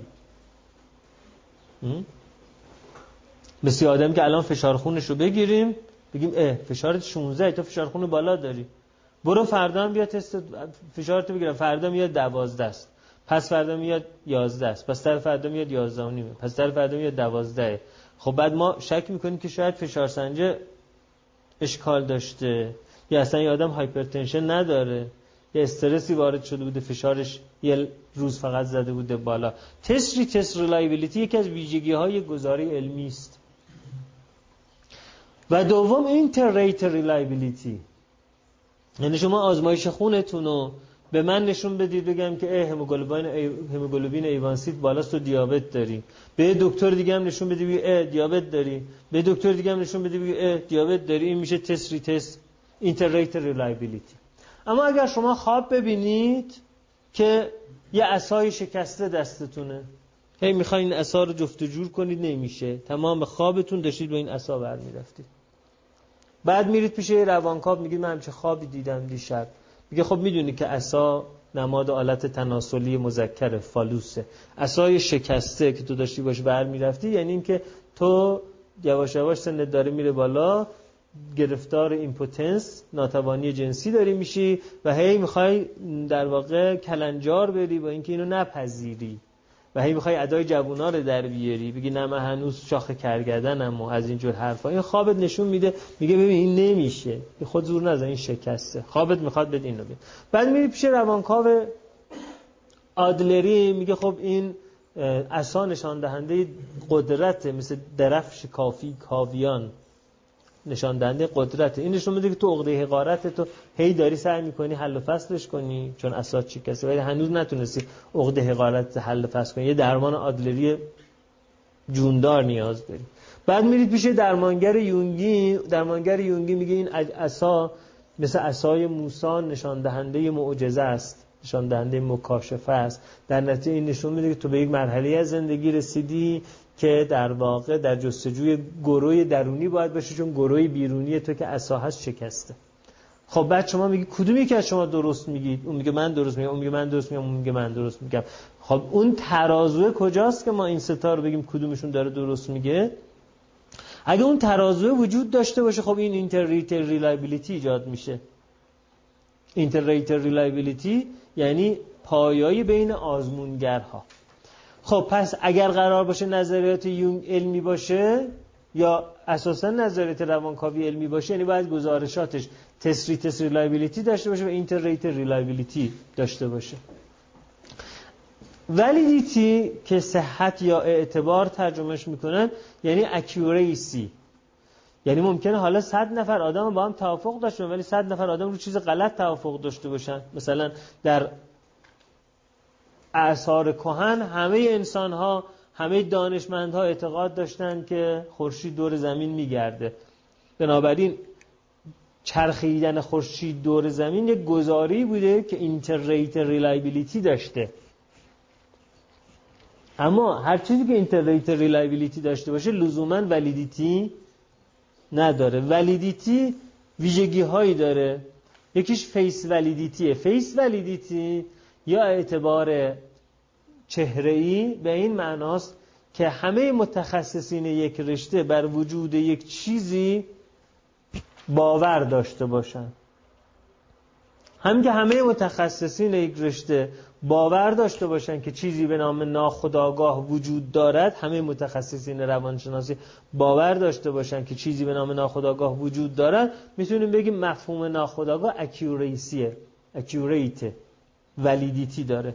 خب در حالی که شما می‌دونید در روانشناسی خیلی ها اعتقاد دارن که اساسا چیزی به نام ناخداگاه به مفهومی که روانکاوی راجبش صحبت می‌کنه وجود ندارد درسته روانکاوی به عادت باور داره ولی عادت کاملا متفاوت از ناخداگاه به معنی روانکاوانه. ویژگی دیگری که داره یه گزاری علمی اینه که descriptive validity داشته باشه. یعنی اعتبار توصیفی داشته باشه. اعتبار توصیفی یعنی وجود inclusion criteria و exclusion criteria یعنی وجود ملاک های شمول و ملاک های رد. یعنی شما میگید که پر ادراری می‌تواند نشان دهنده دیابت باشد. اما اگر شما این ادراری که زیاد هست رو دادید به آزمایشگاه گفت توش قند وجود نداره دیابت قندی رد میشه. ممکنه دیابت بیمزه وجود داشته باشد حالا اگر دیدید وزن این specific gravity ادرار رو هم تو آزمایشگاه اندازه گرفتن گفتن specific gravity ش نرماله میگه دیابت بیمزه هم رد میشه. یعنی شما ملاک های رد دارید و ملاک های شمول دارید. میشه مثلا حجم ادرار زیاد یکی از ملاک های پر ادراریس پولی اوریس حالا سوال این هست که مثلا اون جلسه آقای دکتر طاهری پرسیدن که وقتی شما دارید میگی زنانگی و مردانگی آنیما و آنیموس اساسا زنانگی به چه معناست؟ خب یونگ بر مبنای فرهنگ چینی که فرهنگ خیلی کهن سال هست میگه زنانگی یعنی نرمی یعنی انعطاف یعنی تسلیم یعنی باز بودن گشودگی یعنی خیس بودن یعنی تاریکی یعنی گرما. خب شما چینی می‌پرسید شما چجوری زنانگی رو اینجوری تعریف کردید؟ اول تعریف کردید بعد زنان اینجوری شدن؟ یا اول زنان اینجوری بودن بعد تعریف کردید؟ بعد شما می‌بینید که چقدر از این علمان های توصیفی علمان است که با ساختار تناسلی زنان ارتباط داره. نرمی گشودگی خیسی گرما و البته گرما رو اونا به مردانگی نسبت میدن اونا به زنانگی خنکی نسبت میدن. خنکی و تاریکی عمق. چه چیزایی به مردانگی نسبت میدن؟ سفتی نفوذ. خب شما می‌بینید این فرهنگ چقدر تحت تاثیر خود المان تناسلی قرار گرفته. پس سوال این هست که آیا این المان تناسلی می‌تواند در نرین روانی و مادین روانی هم اینقدر ارزش گفتمانی داشته باشه؟ رجحان معرفتی داشته باشه چون در سکس این گونه اتفاق میافتد که اون سفتی داره اون نرمی داره اون نفوذ داره اون پذیرش داره آیا اساسا طبیعت زنانگی این است و طبیعت مردانگی این است؟ و اگر زنی سفت قامت راست کنه این زن از زنانگی خودش بریده و اگر مردی نرم باشد این مرد از مردانگی خودش بریده؟ اصلا ملاک های شمول زنانگی و مردانگی رو ما از کجا آوردیم؟ اینکه این سوال رو مطرح کنیم در این حوزه می گنجه descriptive validities یعنی اصلا این terminology روانشناسی یونگی آیا descriptive validity داره یا نه؟ و بالاخره predictive validity predictive validity یعنی آیا قابلیت پیشبینی گزاره داره؟ یا نداره. یعنی اگر مثلا در طب برای نفر تشخیص دیابت می‌ذارن میگن اگر دیابت poor control باشه خوب کنترلش نکنی پنج سال بعد خونریزی شبکیه داری ها. پنج سال بعد پروتئینوری داری یا پنج سال بعد دیگه من قراره چم بشه. نوروپاتی داری یا خب اینا همه قابل اثباته. یعنی آدم میگه برین شما دکتر می‌خواین مشتری جور کنی برام. میره پنج سال بعد میاد بله. رتینوسکوپ نشون میده رتینوپاتی داره آزمایشگاه نشون میده پروتئینوری داره اون یکی نشون میده نوروپاتی داره predictive validity داره. حالا سوال این پیش میاد که آیا روانکاوی اساسا می‌تونه prediction بده می‌تونه پیشگویی بده یا نه؟ خب با این سوال ها یعنی با این تعریف از علمی بودن کارل پوپر به عنوان یه فیلسوف علم معروف اعتقاد داره که روانکاوی به چند دلیل نمی‌تواند اصولا علم باشد. یکی اینکه گزاره های روانکاوی فاقد ابطال پذیری فاقد امکان رد کردنن مثل گزاره های مذهبی میمونه. مثلا یه نفر مذهبی به شما میگه بچهات عقیقه کن. حالا عقیقه کردن یه آین مذهبیه. هیچ اتفاق بدی برای بچت نمیفته. خب یه آدم میگه بچهش عقیقه می‌کنه بعد میاد به اون آدم میگه که آقا بچه من هموفیلی داره. بچه من تالسمی داره. من که عقیقه کردم. چرا اینو شف نشد؟ میگه بچه تو قرار بوده سرطان خون بگیری. چون تو عقیقه کردی شده تالاسمی. کجای کاری؟ می‌دونید یعنی یه مذهبی رو شما یه جور نمی‌تونید متقاعد بکنید که این ماجرا متفاوته. گزاره های روانکاوی به این معنا کارپوپر میگه اینجوری هستن. یعنی شما برمیگردید به اون آدم میگید که مثلا تست من پارسال اینجوری بود. تو پارسال به من گفتی تو آفرودیتی هستی که داری ادای دیمیتر در میاری. در حالی که شما الان دارید به من میگه یه پرسفونی هستی که داری ادای آفرودیت در میاری. اون میگه خب باشه شما لایه های مختلفی داری. هیچ تعارضی با همدیگه نداره. آفرودیتت زیر یک ماسک دیمیتری بوده. حالا که این ماسک برداشته شده معلوم میشه خود این آفرودیت هم ماسکی بوده برای پرسفون. اون تاش پرسفونه. حالا پنج سال بعد ممکنه بیان ببینیم خود پرسفون یه ماسک بر سر دیمیتر. یعنی مثلا اینجوری اینا رو هم دیگه سواره. خب یعنی شما هیچ جوری نمی‌تونید اینجا ابطال کنید. در حالی که وقتی یه پزشک مثلا میگه تو دیابت داری خب شما بالاخره اگر قندتونم بالا بوده تو آزمایش postprandial توی هموگلوبین A1C ی توی یه چیزی میگه آقا ببین نه ابطال شد میگه آره من اشتباه کردم. تو دیابت نداری. یا آپاندیسیت میگه آپاندیسیت داری. شما می‌بره اتاق عمل آپاندکتومی می‌کنه. بعد اون چیزی که بریده میفرسته آزمایشگاه هیستولوژی پاتولوژی. هیستولوژی پاتولوژی میگه نه این آپاندیسیت نداشته. الکی کندیش. ولی این الکی کندن مورد قبوله. برای اینکه ریسک نکندنش از ریسک در واقع کندنش بیشتر بوده. یعنی در واقع ریسک منفی کاذبش از ریسک مثبت کاذبش بیشتر بوده. اما ابطال پذیره می‌تونی بگه آقا شما کندی اما این آپاندیسیت نداشته. گزاره های روانکاوی از نظر کارل پوپر گزاره که falsification ندارن و در نتیجه ابطال ناپذیرن دیگه اینکه کارل پوپر میگه روانکاوی اصولا داره postdiction می‌کنه نه prediction مثلا میگه اینکه تو ام الان اینقدر هی عاشق پیشه هی عاشق این میشی عاشق اون میشی عاشق اون میشی. علت این عاشق پیشگی این هست که در کودکی به اندازه کافی شیر نخوردی. good enough breast نداشتی پستان خوب نداشتی در اختیارت. در نتیجه تو در جستجوی پستانی هستی که بمکی. هی میری به سمت معشوقه ها به عنوان پستان پرشیر بغلشون می‌کنی ازشون لب می‌گیری. بعد میگی نه تو آنگم شده نیستی. دوباره بعدی postdiction می‌کنه. prediction نمی‌کنه. prediction یعنی چی؟ یعنی که مثلا ما یه سری آدم بچه ای رو پیدا کنیم که اون بچه ها به اندازه کافی پستان مادر تو دهنشون نبوده بعد بگیم که بریم اینها رو سی سال مقایسه کنیم با اونهایی که پستان مادر به اندازه کافی تو دهنشون بوده و بگیم کدومشون بیشتر عاشق میشن. عشق به این معنا پستان پستان کافی. به این معنا این گروه های cohort رو این گروه های مقایسه رو با هم follow up کنیم. روانکاوی فاقد چنین evidence هایی در نظریه پردازی به این خاطر کارل پوپر میگه که روانکاوی به طور عام یک pseudoscience هست و روانشناسی یونگی هم جزء اون محسوب میشه. کدوم بخش از روانشناسی؟ روانشناسی علمی است. روانشناسی تجربه یعنی روانشناسی که experiment توش صورت می‌گیره.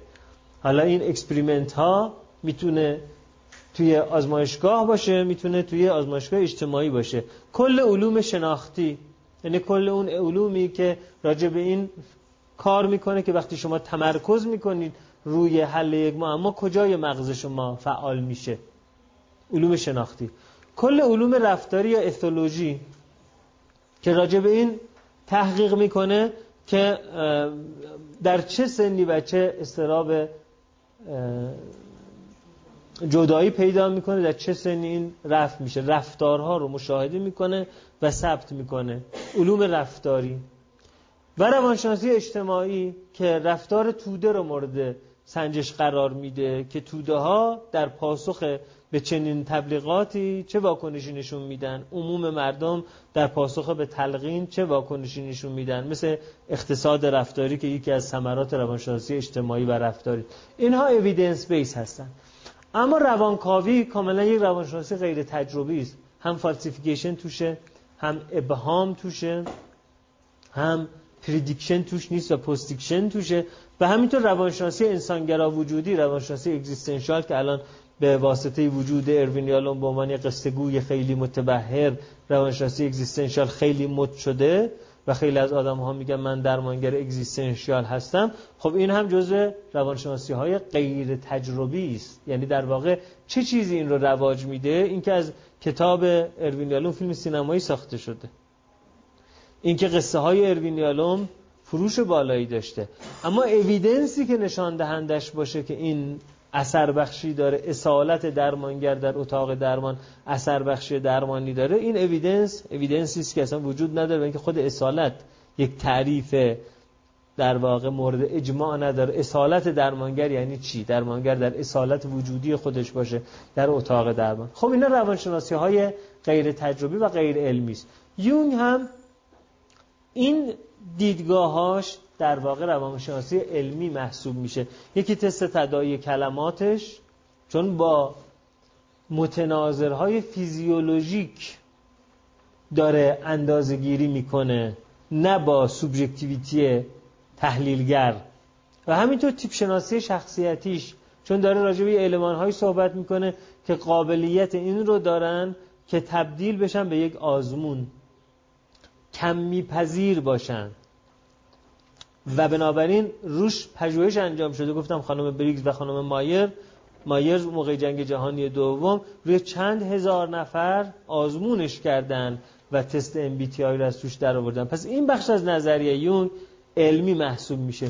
کدوم بخش از نظریات یون غیر علمی محسوب میشه؟ هر قسمت از نظریات یونگ مبتنی بر اسطوره است. مبتنی بر میتولوژی آرکتایپاله همینطور نظریه فروید فروید بر مبنای قصه های یونان باستان جبر زیستی رو می‌خواد اثبات کنه. میگه قصه اودیپ رو نگاه کنید ما تو قصه اودیپ گیر کردیم. هیچ اویدنسی خارج از یه قصه نداره. قصه اوتیپ هم که در واقع اعتباری بیشتر از شنگول و منگول و حبه انگور نداره. اونم یه قصه است. سوفوکل گفته اینم یه قصه است. نمی‌دونم کی گفته. بسیاری از نظریه پردازی ها در حوزه فرویدی یونگی مبتنی بر استوره هستند. حالا استوره اودیپ استوره موسی چون فروید به استوره موسی هم به واسطه یهودی بودنش بعد مفصل پردا همینجور یونگ وقتی که داره ارجاع میده به نظریات نیچه که نیچه ارجاع میده به نظریات شوپنهاور که شوپنهاور ارجاع میده به نظریه هراکلیتوس راجع به اینکه این جهان آوردگاه آپولو و دیونیزوسه. خب اینجا وقتی یونگ نیچه رو و انسان رو انسان مدرن رو تحلیل می‌کنه بر مبنای قصه ای که هراکلیتوس نقل کرده و شوپنهاور نقل کرده بعد نیچه نقل کرده خب اینجا داره بر مبنای یک قصه که اون قصه رو یک در واقع محصول archetype دونسته که حالا من میگم فرق myth و archetype چی هست بهش که برسم میگم بر اون مبنا داره نظریه پردازی می‌کنه. این نظریه پردازی نظریه پردازی غیر علمی محسوب میشه. حالا اینجا یونگ ازش سوال می‌تونیم ما بکنیم. خب آقا چرا شما انقدر رفتی دانشگاه پزشک شدی بعد رفتی روان پزشک شدی؟ چرا نظریات غیر علمی داری میگی؟ از فروید هم می‌تونیم این سوال رو بکنیم. فروید انتظار داشت جایزه نوبل پزشکی بهش بدن که ندادن خیلی ناراحت شد. خب سوال می‌کنیم که مگه شما دانشمند نیستی؟ چرا بر بر مبنای قصه ها داری نظریه پردازی می‌کنی؟ یونگ در کتاب روانشناسی زمیر ناخودآگاهش که محمد علی امیری ترجمهش کرده انتشارات علمی فرهنگی چاپ اولش انجام داده چاپ بعدیشون یا انتشارات دیگه که یادم نیست انجام بده. در اون کتابش میگه ببین اگر شما برید 100 تا قلب سنگ از یک بیابونی جمع آوری کنید بیارید. بعد این 100 تا قلب سنگ رو بریزین روی ترازو و مجموع اینا بشه 500 کیلوگرم. بعد شما به این نتیجه می‌رسید که هر سنگ به طور متوسط 5 کیلوگرم وزن دارد. اما ممکنه توی این قلب سنگ ها حتی یه سنگ 5 کیلویی هم نداشته باشید یکی 5 کیلو یک گرم کمه یکی 5 کیلو دو گرم زیاده. روانشناسی زمیر ناخداگاه میگه وقتی علم داره راجع انسان صحبت می‌کنه داره راجع به گروه ها صحبت می‌کنه. میگه اساسا علم روی گروه صحبت می‌کنه. چرا؟ چون اصلا صحبت علم مبتنی بر کمیته. یعنی پارادایم علم کمیت باوری است. ما نمی‌تونیم راجع به چیزی صحبت کنیم صحبت علمی کنیم بدونی که عدد بدیم. محسن نامجو می‌خونه عدد بده عدد بده. خیلی شعر فلسفی جالبیه. میگه پارادایم علم عدد باوری است. در حالی که ما یه سری کیفیات داریم که این کیفیات قابل تبدیل به کمیات نیستن. کمیت نیستن. مثلا میگیم قرمه سبزی رو چقدر بیشتر از خورش بادمجون دوست داری؟ حالا شما بگید صد درصد. این صد درصد شما واقعا به هیچ متناظر کمیت پذیری دلالت نمی کند. شما یه چیز کیفی رو براش کمیت جعل کردید. کمیت کشف نکردید. در نتیجه یون میگه که بسیار از پدیده های جهانی هستند و به خصوص پدیده های انسانی هستند که این پدیده ها کیفی هستند. تبدیل کردنشون به کمیت جعل قراردادی یک کمیت نه کشف یک کمیت و بنابراین علم چون با کمیت و با گروه ها داره کار می‌کنه نمی‌تونه اینها رو بهش بپردازه. و در نتیجه یون بر این فکر می‌کنه که من به عنوان یک کلینیسیانی که با انسان به عنوان فرد سر و کار دارم مجبورم از علم برم بیرون. چرا؟ برای که every individual is an exception to the rule. هر انسانی استثناء قاعده است و هر انسان ایندیویدوالیتی داره منحصر به فرد بودنی داره که اون منحصر به فرد بودن باعث میشه که علم نتواند اون انسان رو به قدر کافی تشریح کند. نه اینکه علم اصلا نمی‌تونه اون آدم رو تشریح کنه. همین که من میگم که وزنم مثلا 70 کیلوگرمه داره من تشریح می‌کنه. اما همه دیتاهای علمی رو راجع من اگر جمع کنید وزنم و قدم و نمی‌دونم دور کلم و دور کمرم و قندم و کلسیومم و منیزیم. میگه همه اینا هست ولی اینا همش نیست یه کیفیتی در این آدمه individual ه که این exception rule ه همه اینا رو می‌تونی داشته باشی روی با همه این المان های انسان رو تو بسازی ولی اون انسانی که تو می‌سازی این آدم نباشه. این individuality رو چون یونگ بهش باور داره در نتیجه بر مبنای باور داشتن به این individuality میگه علم برای کار بالینی ناکافی است غیر کافی است. پس من تست تدایی کلمات می‌گیرم من تیپولوژی کمی رو اندازه می‌گیرم اما این برای من توی کار بالینی کافی نیست. من باید رؤیای اون آدم رو به عنوان یک تجربه منحصر به فرد جایی را دیدن باور کنم بهش تا به جای اینکه اون رو فرو بکاهم رو به اینکه خب این المان که المان جنسی بوده این المان که المان قدرت بوده این المان که چنین بوده یعنی اون چیزی که فروید انجام می‌داد می‌شکافت analysis می‌کرد رویاها رو. می‌دونید اصلا قبل از کتاب تعبیر رویا فروید اسم روشش گذاشته بود metapsychology یعنی فرا روانشناسی یعنی روانشناسی چیزهایی که کمیت پذیر نیستند اما در کتاب تعبیر رویا چون برای تعبیر رویا تکنیکی که پیشنهاد داده این است که رویا رو به اجزاء سازندش بشکن و بعد اجزاء سازنده رو مفهوم ناخودآگاهش رو در بیار. در نتیجه اینجا راجع به dream analysis صحبت می‌کنه. بعد اسم نظریش هم میشه psychoanalysis خب یونگ میگه این که تو رویا رو بشکنی به اجزاء سازنده یعنی اون رویا رو از یگانگی خودش در آوردی چون بالاخره ده تا رویا رو تو میشکنی. یکی خواب منار جنبون دیده یکی خواب برج پیزا رو دیده یکی هم خواب مثلا فرض کنید که یه عصا رو دیده. شما میگه خب اینم که فالوسه اینم که فالوسه اینم که فالوسه دیگه چی؟ اون میگه خواب دره نیاکانم رو دیدم. اون میگه خواب مثلا یه چاله رو دیدم که توی خواب ماشینم توش گیر کرده. اونم میگه خواب یک دهن باز رو دیدم که هی داره خمیازی میگه. میگه خب اینم که واژنه اینم که واژنه که اینم که واژنه.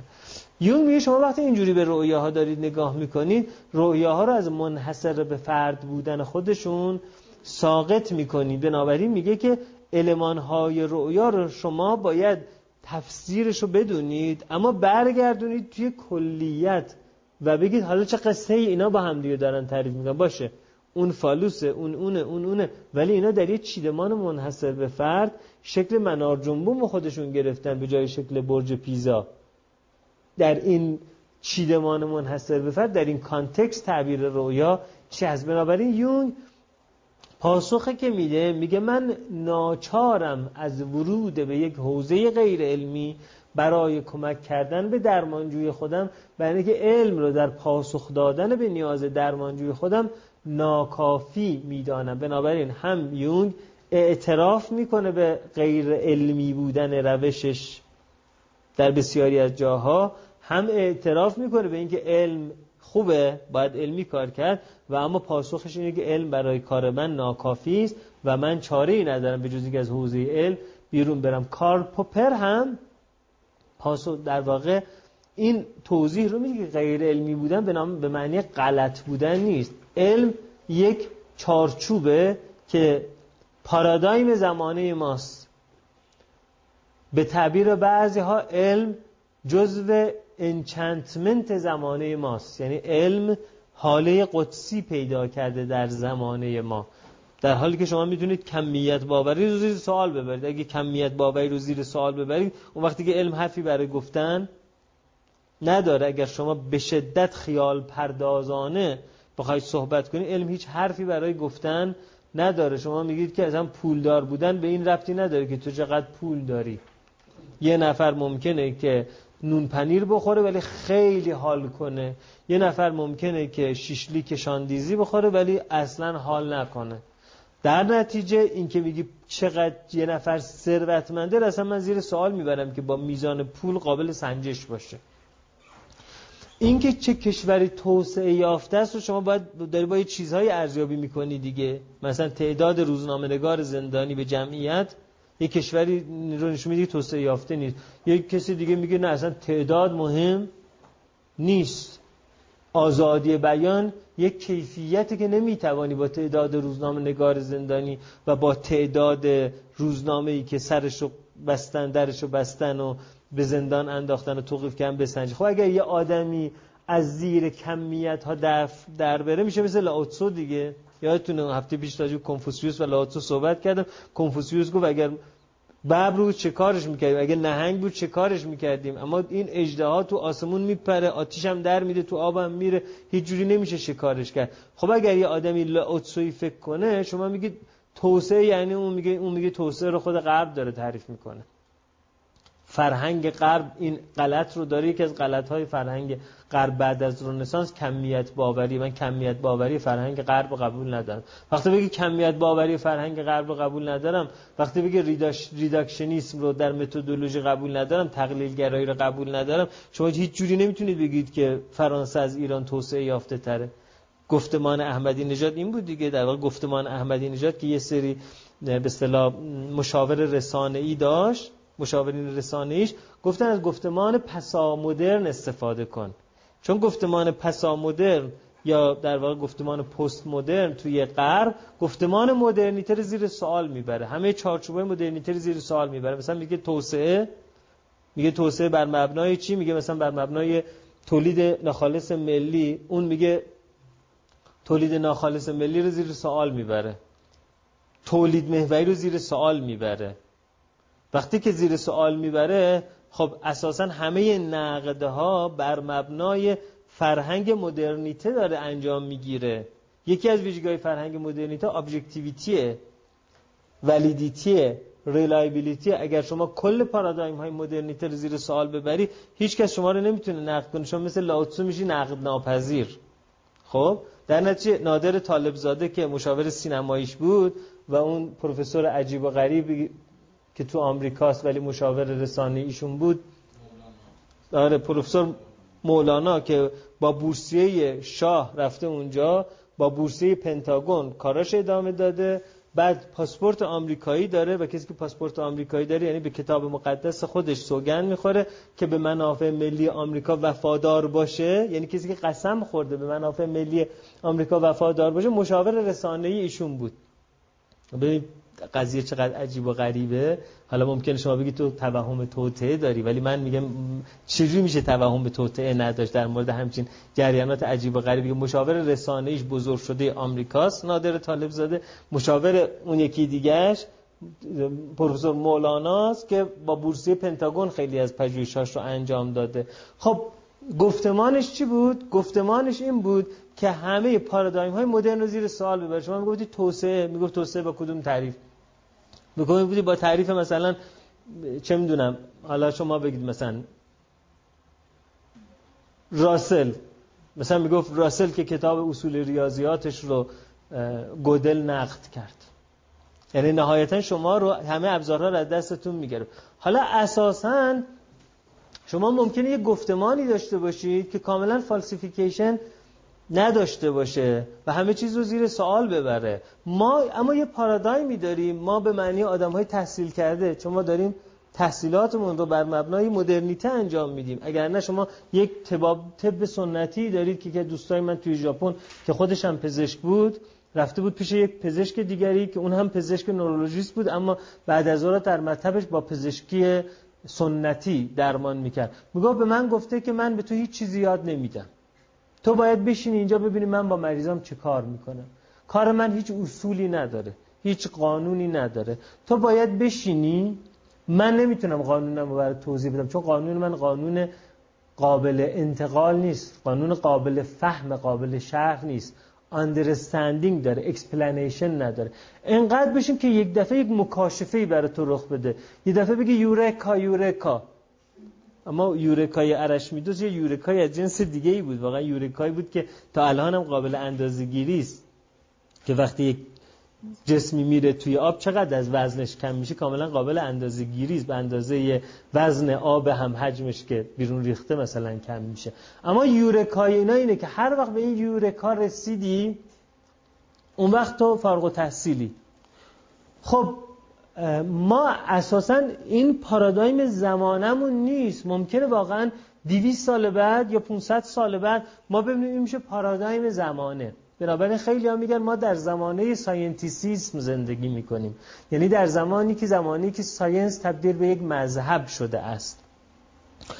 خود کارل پوپر هم میگه میگه ما میگیم این غیر علمی است نمیگیم غلطه. چون اگر بگیم غلطه پیش‌فرضش اینه که ما بتوانیم science رو اثبات کنیم که گفتمان برتری است نسبت به گفتمان جادو نسبت به گفتمان وحی. و ما نمی‌تونیم این رو اثبات کنیم که گفتمان برتری است. در نتیجه شما علمی بودن رو اگر فضیلت محسوب می‌کنید اون وقت ما میگیم چی علمی است چه غیر علمی است. اگر علمی بودن رو قرارداد نکنیم که فضیلت محسوب کنیم چون این قرارداد جمعی اجماع زمانه ماست. اگر این رو شما قبول نکنید بله ممکنه که اون وقت بابت شما هم این باشه که شما بگید من تو رو ویزیت می‌کنم بعد شب میرم میخوابم. هر وقت خواب تو رو دیدم تو رو صدا می‌کنم بر مبنای خوابم تو رو درمان می‌کنم. چون یونگ اینجوری درمان می‌کرد دیگه. یه خانم در همون بخش بیمارانش در کتاب خاطرات رویاها اندیشه ها می‌رسه خانم پیش من مدت طولانی برای روانکاوی میومد و من نمی‌تونست روانکاویمون پیشرفت کنه. تا اینکه یک شب خواب دیدم که دارم در یک گذرگاه تنگنای جاده کوهستانی پیش میرم که هر لحظه ممکنه سقوط کنم و بعد می‌بینم اون بالای قلعه ساخته شده. اون بالای کوه قلعه ساخته شده. من گردنمو کج می‌کنم می‌بینم یه شاهزاده خانمی در بالای قلعه وجود داره و من در خواب احساس می‌کنم نسبت به اون شاهزاده خانم چقدر من پایینم. و تو خواب احساس می‌کنم اون شاهزاده خانم همین مراجع منه. و انقدر اون بالا بود که من برای نگاه کردم به اون گردنم درگه و درد گردن از خواب پریدم بعد فکر کردم این خواب من چی داشت می‌گفت به من؟ فکر کردم خب خوابها یه جبران افراطی توش وجود داره. من اگه توی خواب اون رو اونم از خودم بالا دیدم آیا معناش این نیست که من در زندگی واقعی اون خانم رو دارم خیلی تحقیرش می‌کنم؟ به خودم فکر کردم و فکر کردم که چرا واقعا اینجوریه. من رو به عنوان یه دختر چیپ میشناختم. از این دخترهایی که کلا دغدغش مثلا لباس و کفششه میشناختم و در نتیجه تو ذهنم داشتم دیوالویتش می‌کردم. خوابم به من این تذکر رو داد که تو داری اون رو دیوالویت می‌کنی. اون اینجوری که تو می‌بینی پایین نیست. ببین جبرانش اینه که اون خیلی بالاتر. بعد این خوابم رو با مراجعم در میون گذاشتم و بعد جریان روانکاویمون از انصداد خارج حالا شما ببینید. اولا این گفتمان چقدر گفتمانی است که فاقد وضوحه. یعنی به نوعی descriptive validity نداره. خود درمانگر میگه جریان روانکاویمون دچار انسداد شده بود. انسداد در روانکاوی تعریفی داره. یه احساس درمانگر احساس می‌کنه ما به جایی نمی‌رسیم. شما کتاب اروین یالوم بخونید میگه احساس می‌کردم که درمانمون یه جای گیر کرده. احساس می‌کردم که فضای جلسه چقدر راکده. خب این خیلی تفاوتی با اون طب ژاپنی نداره که میگه بشین اینجا هر وقت که احساس کردی یاد گرفتی پاشو برو فارغ احساس می‌کنم جو جلسه جنگین شده. بعد خوابم رو تعریف می‌کنم. بعد من احساس می‌کنم جلسه از انصداد خارج شده. خب همین که شما به یه نفر بگی من تو رو پایین می‌دادم ولی الان فهمیدم تو چقدر مهمی اون خیلی خوشحال میشه دیگه. در جل طبیعیه که جلسه پر از نشاط میشه پر از انرژی میشه از روزمرگی خارج میشه در حالی که اساسا روانکاوی یکی از کارکرداش این هست که ما با دلزدگی زندگی کنار بیاین روانکاوی ویژگیش اینه که اول روانکاوی شما پر از شور و هیجانین. wow رویای من همچی معنایی داره. اه با مامانم. آه نمی‌دونستم. اولش اینجوریه. و اول خود interpretation ها برای شما اهمیت پیدا می‌کنه. بعد interpretation ها دیگه عادی میشه دیگه. بالاخره من هزار بار با مامانم بله. دیگه حالا چی دیگه؟ حالا دیگه wow پیدا نمیشه. بعد خود روانکاو موضوعیت پیدا می‌کنه. یعنی transference پیش میاد. روانکاو میشه انسان محوری زندگی من و من نسبت بهش عشق پیدا می‌کنم خشم پیدا می‌کنم ریسانس پیدا می‌کنم شهوت پیدا می‌کنم نفرت پیدا می‌کنم همه اینا رو پیدا می‌کنم. بعد یه دوره هیجان من اینه که میرم که باش عشق بازی کنم یا میرم که کنفش کنم. خب اگر اینجاها روانکاوی ختم نشه و ادامه پیدا کنه بعد از مدتی یعنی بعد مثلا ده ماه 18 ماه بالاخره حوصلش از این عشق به اون آدم بی تفاوتی که اونجا نشسته هم سر میره خسته می. اون وقت می‌رسه به دلزدگی وقتی به این دلزدگی رسید و به این دلزدگی خوب کرد حالا یعنی در واقع با زندگی تونسته کنار بیاد به این معنا خب پس اساسا اگه ما فکر کنیم هدف از روانکاوی کنار آمدن با روزمرگی و دلزدگی و ملال زندگی است که انگار از نظر بعضی از فیلسوف ها بزرگترین تنش و خلای زندگی ملاله نه غم نه ترس نه خشم ملال بردام مهمترین ماجرا این هست. خب اینجا روانکاو اون موقعی که از انصداد خارج می‌کنه داره از ملال خارج می‌کنه. پس داره روانکاوی رو از ریل خودش خارج می‌کنه. روانکاوی رو می‌بره به یه شهر بازی مدت خوش خوشحالی می‌کنن. بعد باز تا بیفته دوباره توی ریل. خب نه نه روانکاوی پیشرفتش تعریف عینی کمی داره نه انسدادش تعریف عینی و کمی داره نه دوباره راه افتادش تعریف عینی و کمی داره در نتیجه اولین سوال که پیش میاد اینه که شما descriptive validity نداره گفتمانتون. دوم میگه خب چرا شما شما دارید تفسیر می‌کنید؟ شما می‌تونید تفسیر دیگه ای بکنید. شما می‌تونید تفسیرتون فرویدی باشه و اون تفسیر این باشه که من دلم می‌خواست انقدر دراز بشم که بتونم به اون برسم. پس در نتیجه شما ممکنه نسبت به درمانجوی خودتون میل جنسی دارید ولی فکر می‌کنید که دست ما کوتاه و خرما بر نخیل. من هفتاد سال سنمه اون یه دختر جوانه. من دستم اونقدر دراز نمیشه گردن کجم داره به من دهیب می‌زنه که نه ولش کن بی خیال این سکس بشو. می‌تونیم اینجوری تفسیر کنیم. کی داره رؤیا رو تفسیر می‌کنه؟ خود بین داره تفسیر می‌کنه. همونطور که فروید در کتاب تعبیر رویاش خودش همه رویای خودش تفسیر می‌کنه. بعدا اریک فروم وقتی که کتاب تعبیر رویای فروید رو تو کتاب زبان از یاد رفته نقد می‌کنه به این نتیجه می‌رسه که تفسیرهای فروید خیلی بایاس داره. وقتی راجع خودش تفسیر می‌کنه یه چیزهایی که در تفسیر رویای همه می‌بینه مثل مسائل اودیپال و جنسی چه تفسیر رویای خودش اون رو اصلا نمی‌بینه اون رو نگلکت می‌کنه. خب خود درمانگر داره رویای خودش رو تفسیر می‌کنه. و اساسا اگر رؤیا نمی‌دیدی درمان به کجا پیش می‌رفت؟ یعنی درمان مبتنی بر رؤیا دیدن من هست. خب چنین درمانی از نظر کسی که در چارچوب اصر علم داره صحبت می‌کنه که علم یکی از وظایفش پردیکشنه پیشگویی هست پیشبینی هست و پردیکتیبیلیتی هست پیشبینی پذیری هست اینجا درمان کاملا میشه غیر قابل پیشبینی. یعنی شما میگی تا کی من بیام بر روانکاوی؟ میگه تا موقعی که من یه خواب مهم راجع به تو ببینم. تا موقعی که من یک خواب مهم راجع به تو ببینم. خب این درمان طبیعتا درمانی است که شما خیلی می‌تونید زیر سوال ببریدش. به این معنا من در واقع دارم ضمن که یونگ رو به شما میگم یونگ رو نقد هم می‌کنم که اگر یونگ رو قرار قبول کنیم خیلی از پارادایم های مثلا اصر علم یا ساینتیسیسم رو ما باید نقدشون بکنیم تا بتونیم یونگ رو قبول بکنیم. بنابراین من فکر می‌کنم در دوره احمدی نژاد بهترین دوره بود که من می‌رفتم مجوز دانشگاه یونگ می‌گرفتم. ولی بدبختی اینه که من واقعا بلد نیستم. اگر نه گفتمان یونگ آره خیلی از این حیث می‌تونست کمک کنه به اون گفتمان. چون کسی که میگه من خواب که ببینم اون وقت می‌فهمم درمان تو چجوری هست اون وقت رئیس جمهور و مملکت هم می‌تونه بگه که من آقا به من گفت که بنزین رو باید قیمتش بالا ببری. این رو من در یک مکاشفه آقا گفت الان وقتش قیمت بنزین رو بالا ببری و بردم بالا. این گفتمان گفتمانی است که به همدیگه کمک می‌کنه. بله ببخشید من می‌خواستم جمع کنم بعد سوال شما چون فکر می‌کردم شاید توی جمع کردنم سوالتون جواب داده الان باید مثلا برای یک نظریه بیشتر از اینکه دنبال تاییدش باشیم دنبال ردش باشیم. مثلا این آقا مثلا عقده اوتیپ اتفاق نمیافتد. اگر مثلا این اتفاقات بیفته. چون ما هر چی بخوایم یه نظریه تایید کنیم مرزاشو نمی‌تونیم مشخص کنیم دیگه. این بعد از ردش به تاییدش برسیم. درست می‌فهمم؟ من این فکر مرزش همینه؟ نه فهمیدم سوالتون. ببین مثلا ما نمی‌تونیم راجع به عقده اودیپ نقضش کنیم دیگه. آهان چون نمی‌توانیم نقض بکنیم چون امکان نقض نه اینکه ما نمی‌توانیم امکان نقد ندارد. ببینید یه چیزهای نقد نقض پذیره. مثلا شما ممکنه بگید که در احتمال می‌دهم من که در سیاره زهره جو اتمسفر وجود داشته باشد.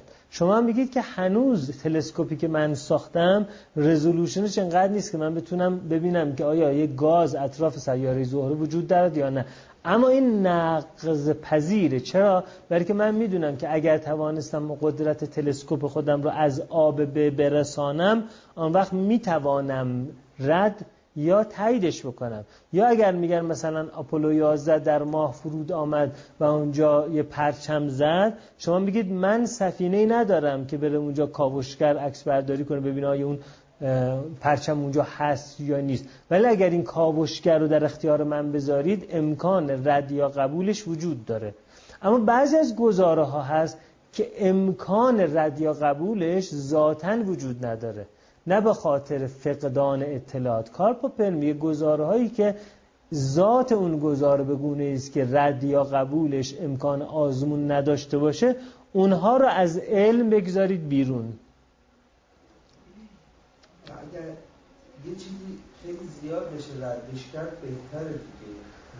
یک چیزی خیلی زیاد امکان رد رو داشته باشه. یعنی وقتی که مثلا ما میگیم که آب خالص در 100 درجه سانتیگراد در فشار هوای سطح دریا به جوش می آید یعنی همه ما انسان ها می توانیم این رو رد بکنیم. اگر یا آب مقطع پیدا کردیم رفتیم سطح دریا یه دماسنج هم توش گذاشتیم به جای 100 درجه در 95 و 99 درجه به جوش آمد ما می‌تونیم ردش بکنیم. به این معنا نیست که فضیلت این این است که رد می شود به این معناست که فضیلت این هست که امکان رد کردنش امکان پذیری رد کردنش انقدر در دسترسه که ما می‌تونیم بگیم ما صد هزار بار آزمون انجام دادیم رد نشد. اینجا پروف اون قدرت اون گذاری علمی میره بالا که ما برای رد کردنش امکان آزمون فراوان داشته ایم و تا کنون رد نشده است. نه اینکه اگر زیاد ردش کردی فضیلت علمی پیدا می کند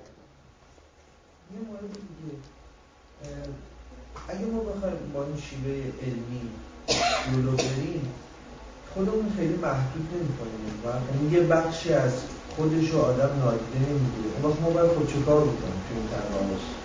یعنی هم مثلا توپر درست میگه هم اون و اون درست میگه. در به حرفای اونا هم نمیشه اعتماد کرد. با این خطکشی نداریم که بتونیم مقیاسشون رو بسنجیم. ما این وسط باید چیکار بکنیم؟ به عنوان کار حرفه‌ای یا به عنوان انسان تو زندگی شخصیش؟ هر دوش. یعنی هم به عنوان آدمی که داره کار حرفه‌ای می‌کنه هم به عنوان یه شخصی که یه عمر محدودی داره می‌خوایم آره به عنوان کار حرفه‌ای کار حرفه‌ای مبتنی بر یه قرارداد مدنی است. خب؟ یعنی شما می‌بینید که یه آدمی قتل انجام داده. همه هم می‌دونن که این شواهد وجود داره که این قتل رو انجام داده. ولی این آدم در حالی که نمی‌تونه وکیل بگیره خود سیستم قضایی برش یک وکیل تسخیری می‌گیره.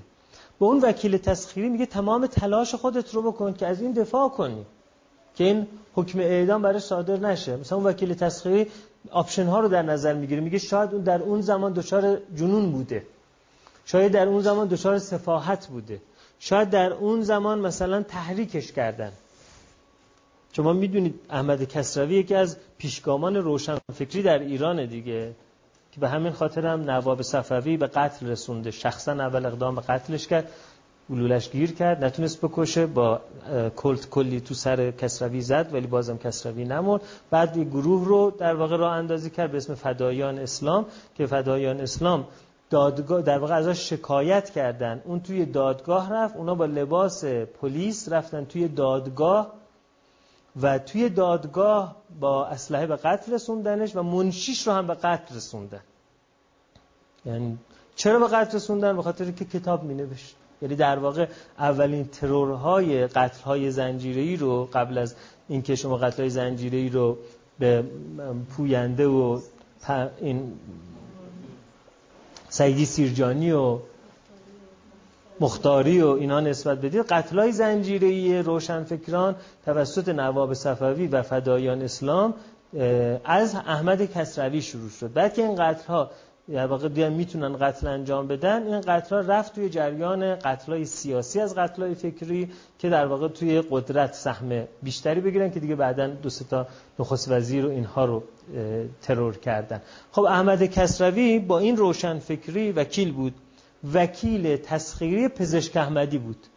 پزشک احمدی که توی زندان نظمی رضاشاه مسئول خلاص کردن زندانیا بود. مثل الان که توی اوین میگنی که خودکشی کرده. پزشک احمدی در اون زمان مسئول این ماجرا بود. که اساس نمی‌دونیم پزشک بود یا نبود ولی داروها رو میشناخت که چه دارویی به یه نفر بده که قابل دیتکت کردن نباشه که سم خورده و بتونم بگم مثلا وبا گرفت اسهال گرفت که در واقع دکتر تقی ارانی رو که یکی از پیشگامان کمونیسم در ایران بود رو باز پزشک احمدی به قتل رسوند. خب جالب اینجاست که پزشک احمدی دکتر ترقی ارانی رو به قتل میرسونه. بعد وکیل تسخیرش میشه احمد کسروی. احمد کسروی که خودش یک روشن فکره که توسط یک گروه مرتجع به قتل می‌رسه.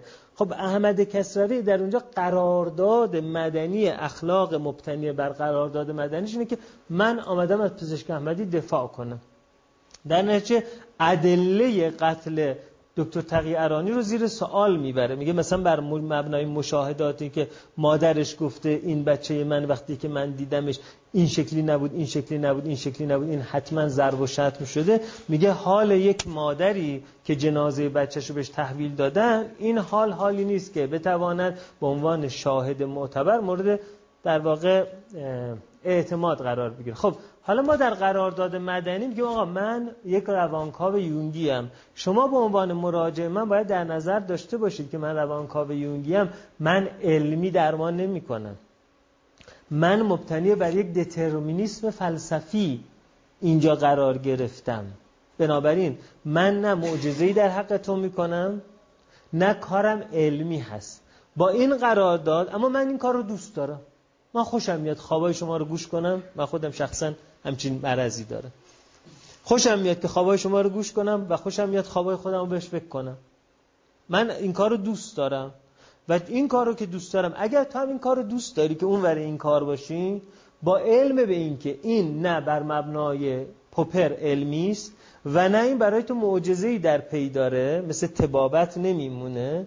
مثل داستان اودیپ میمونه. با این معنا آیا میای تو این کار و به من ساعت 500 هزار تومن پول میدی؟ اگر با این معنا اون گفت بله منم گفتم بله من راضی تو راضی؟ آره گور پدر قاضی. خب نه قاضی. بعد ارز کنم خدمتتون که به این معنا البته این این نظری خود خودش قابل رد دیگه. این نظری که اخلاق به مسابه قرارداد مدنی نظریه سر ویلیام دیوید راست در اخلاق هست. که میگه با قرارداد مدنیمون اگر این بوده من می‌تونم این کار رو انجام بدم. اگر جامعه یک شغل رو مشروع می‌دونه اجماع جامعه یک شغل رو مشروع می‌دونه من وقتی به قرارداد حرفه ایم دارم عمل می‌کنم یعنی من دارم اخلاقی عمل می‌کنم. اما تو زندگی شخصی تو زندگی شخصی یونگ جوابش اینه. میگه مر... زندگی ما دو مرحله داره مرحله socialization و مرحله تفرد. تو مرحله socialization شما از نگاه علمی عینی کامن سنس به دنیا نگاه بکنید. تو مرحله تفرد همون جایی که میگه توی درمان یه جایی علم ناکافی است میگه تو زندگی شما هم یه جایی علم ناکافی است. اقتصاد ناکافی است. هویت اجتماعی ناکافی است. وقتی به اونجا رسیدی اون وقت مرحله تفرد که پیش میاد اون وقت ناچاری از اینکه یک گفتمانی که گفتمانی است که رو حواس انتخاب بکنی برای این گفتمان دیگه جواب نمیده و تو الان نیازهای دیگری داری. اما اگر تو همچنان برات مهم دیگران برات دست بزنن نمی‌دونم رنگ مو اگه عوض می‌کنی پنج نفر می‌پرسن این رنگ به میاد این میاد یکی میگه یه ذره روشنتر بود بهتر نبود فرداش فرداش دوباره تو آرایشگاهی. اگر گفتمان تو اگر تو در این مرحله یعنی هنوز تو مرحله که نوازش اجتماعی نیاز داری در این مرحله تو باید تکیت بر common sense باشه تکیت بر اجماع اجتماعی باشه. و اجماع کجا به دست میاد؟ جایی که کمیت پذیری وجود داره جایی که عینیت پذیری وجود داره جایی که validity و reliability وجود داره. اما اگر از این ماجرا خارج شدی و یه جایی رسیدی که اگر همه مردم گفتن که دوست نداریم تو گفتی اما من راه منه من این راهمو میرم. اگه به این مرحله رسیدی اون وقت می‌تونی تکیت بر objectivity و بر کمیت پذیری بر reliability و validity نباشه. یعنی یونگ سعی کرده اینجوری مسئله رو حل بکنه که از شما بپرسه تو کدوم مرحله زندگیت هستی و پاسخش رو بر این مبنا بده. مرسی.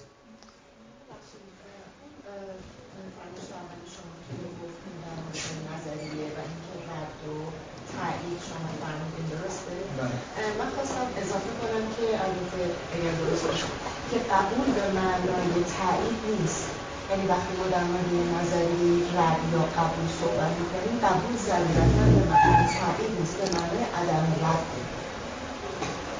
درست. و در نگاه پوپری اینجوریه. میگه قبول معنی عدم رد. یعنی یا رد داریم یا عدم رد داریم. و ضرورتا عدم رد می‌تونه مال الان باشه ولی بعدها رد بشه. یعنی تایید کننده ضرورتا هست. مرسی.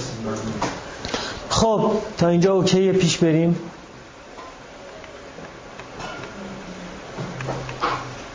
خب. هر وقت هوا خواستید چای خواستید و اینا. آره. یه، یکی باید بره ببینه آماده هست ما بریم بیرون نریم بیرون بگن که آب تموم شده همین الان پر کردم آبو. نیم ساعت بعد جوش میاد؟ ها؟ یادم نیست. ایتالیا ایتالیا مال سال 56 منظورته؟ نه یادم نیست از اون موقع. فقط یادم گوگوش توش بود. چیزی دیگه یادم نیست از ایتالیا. ایتالیا شما هم احتمالا اخیرا نگاه کردی. از اون موقع یادت نیست. آره بعدا دیدی. آماده است؟ خب بفرما چایی بخورید. 15 دقیقه.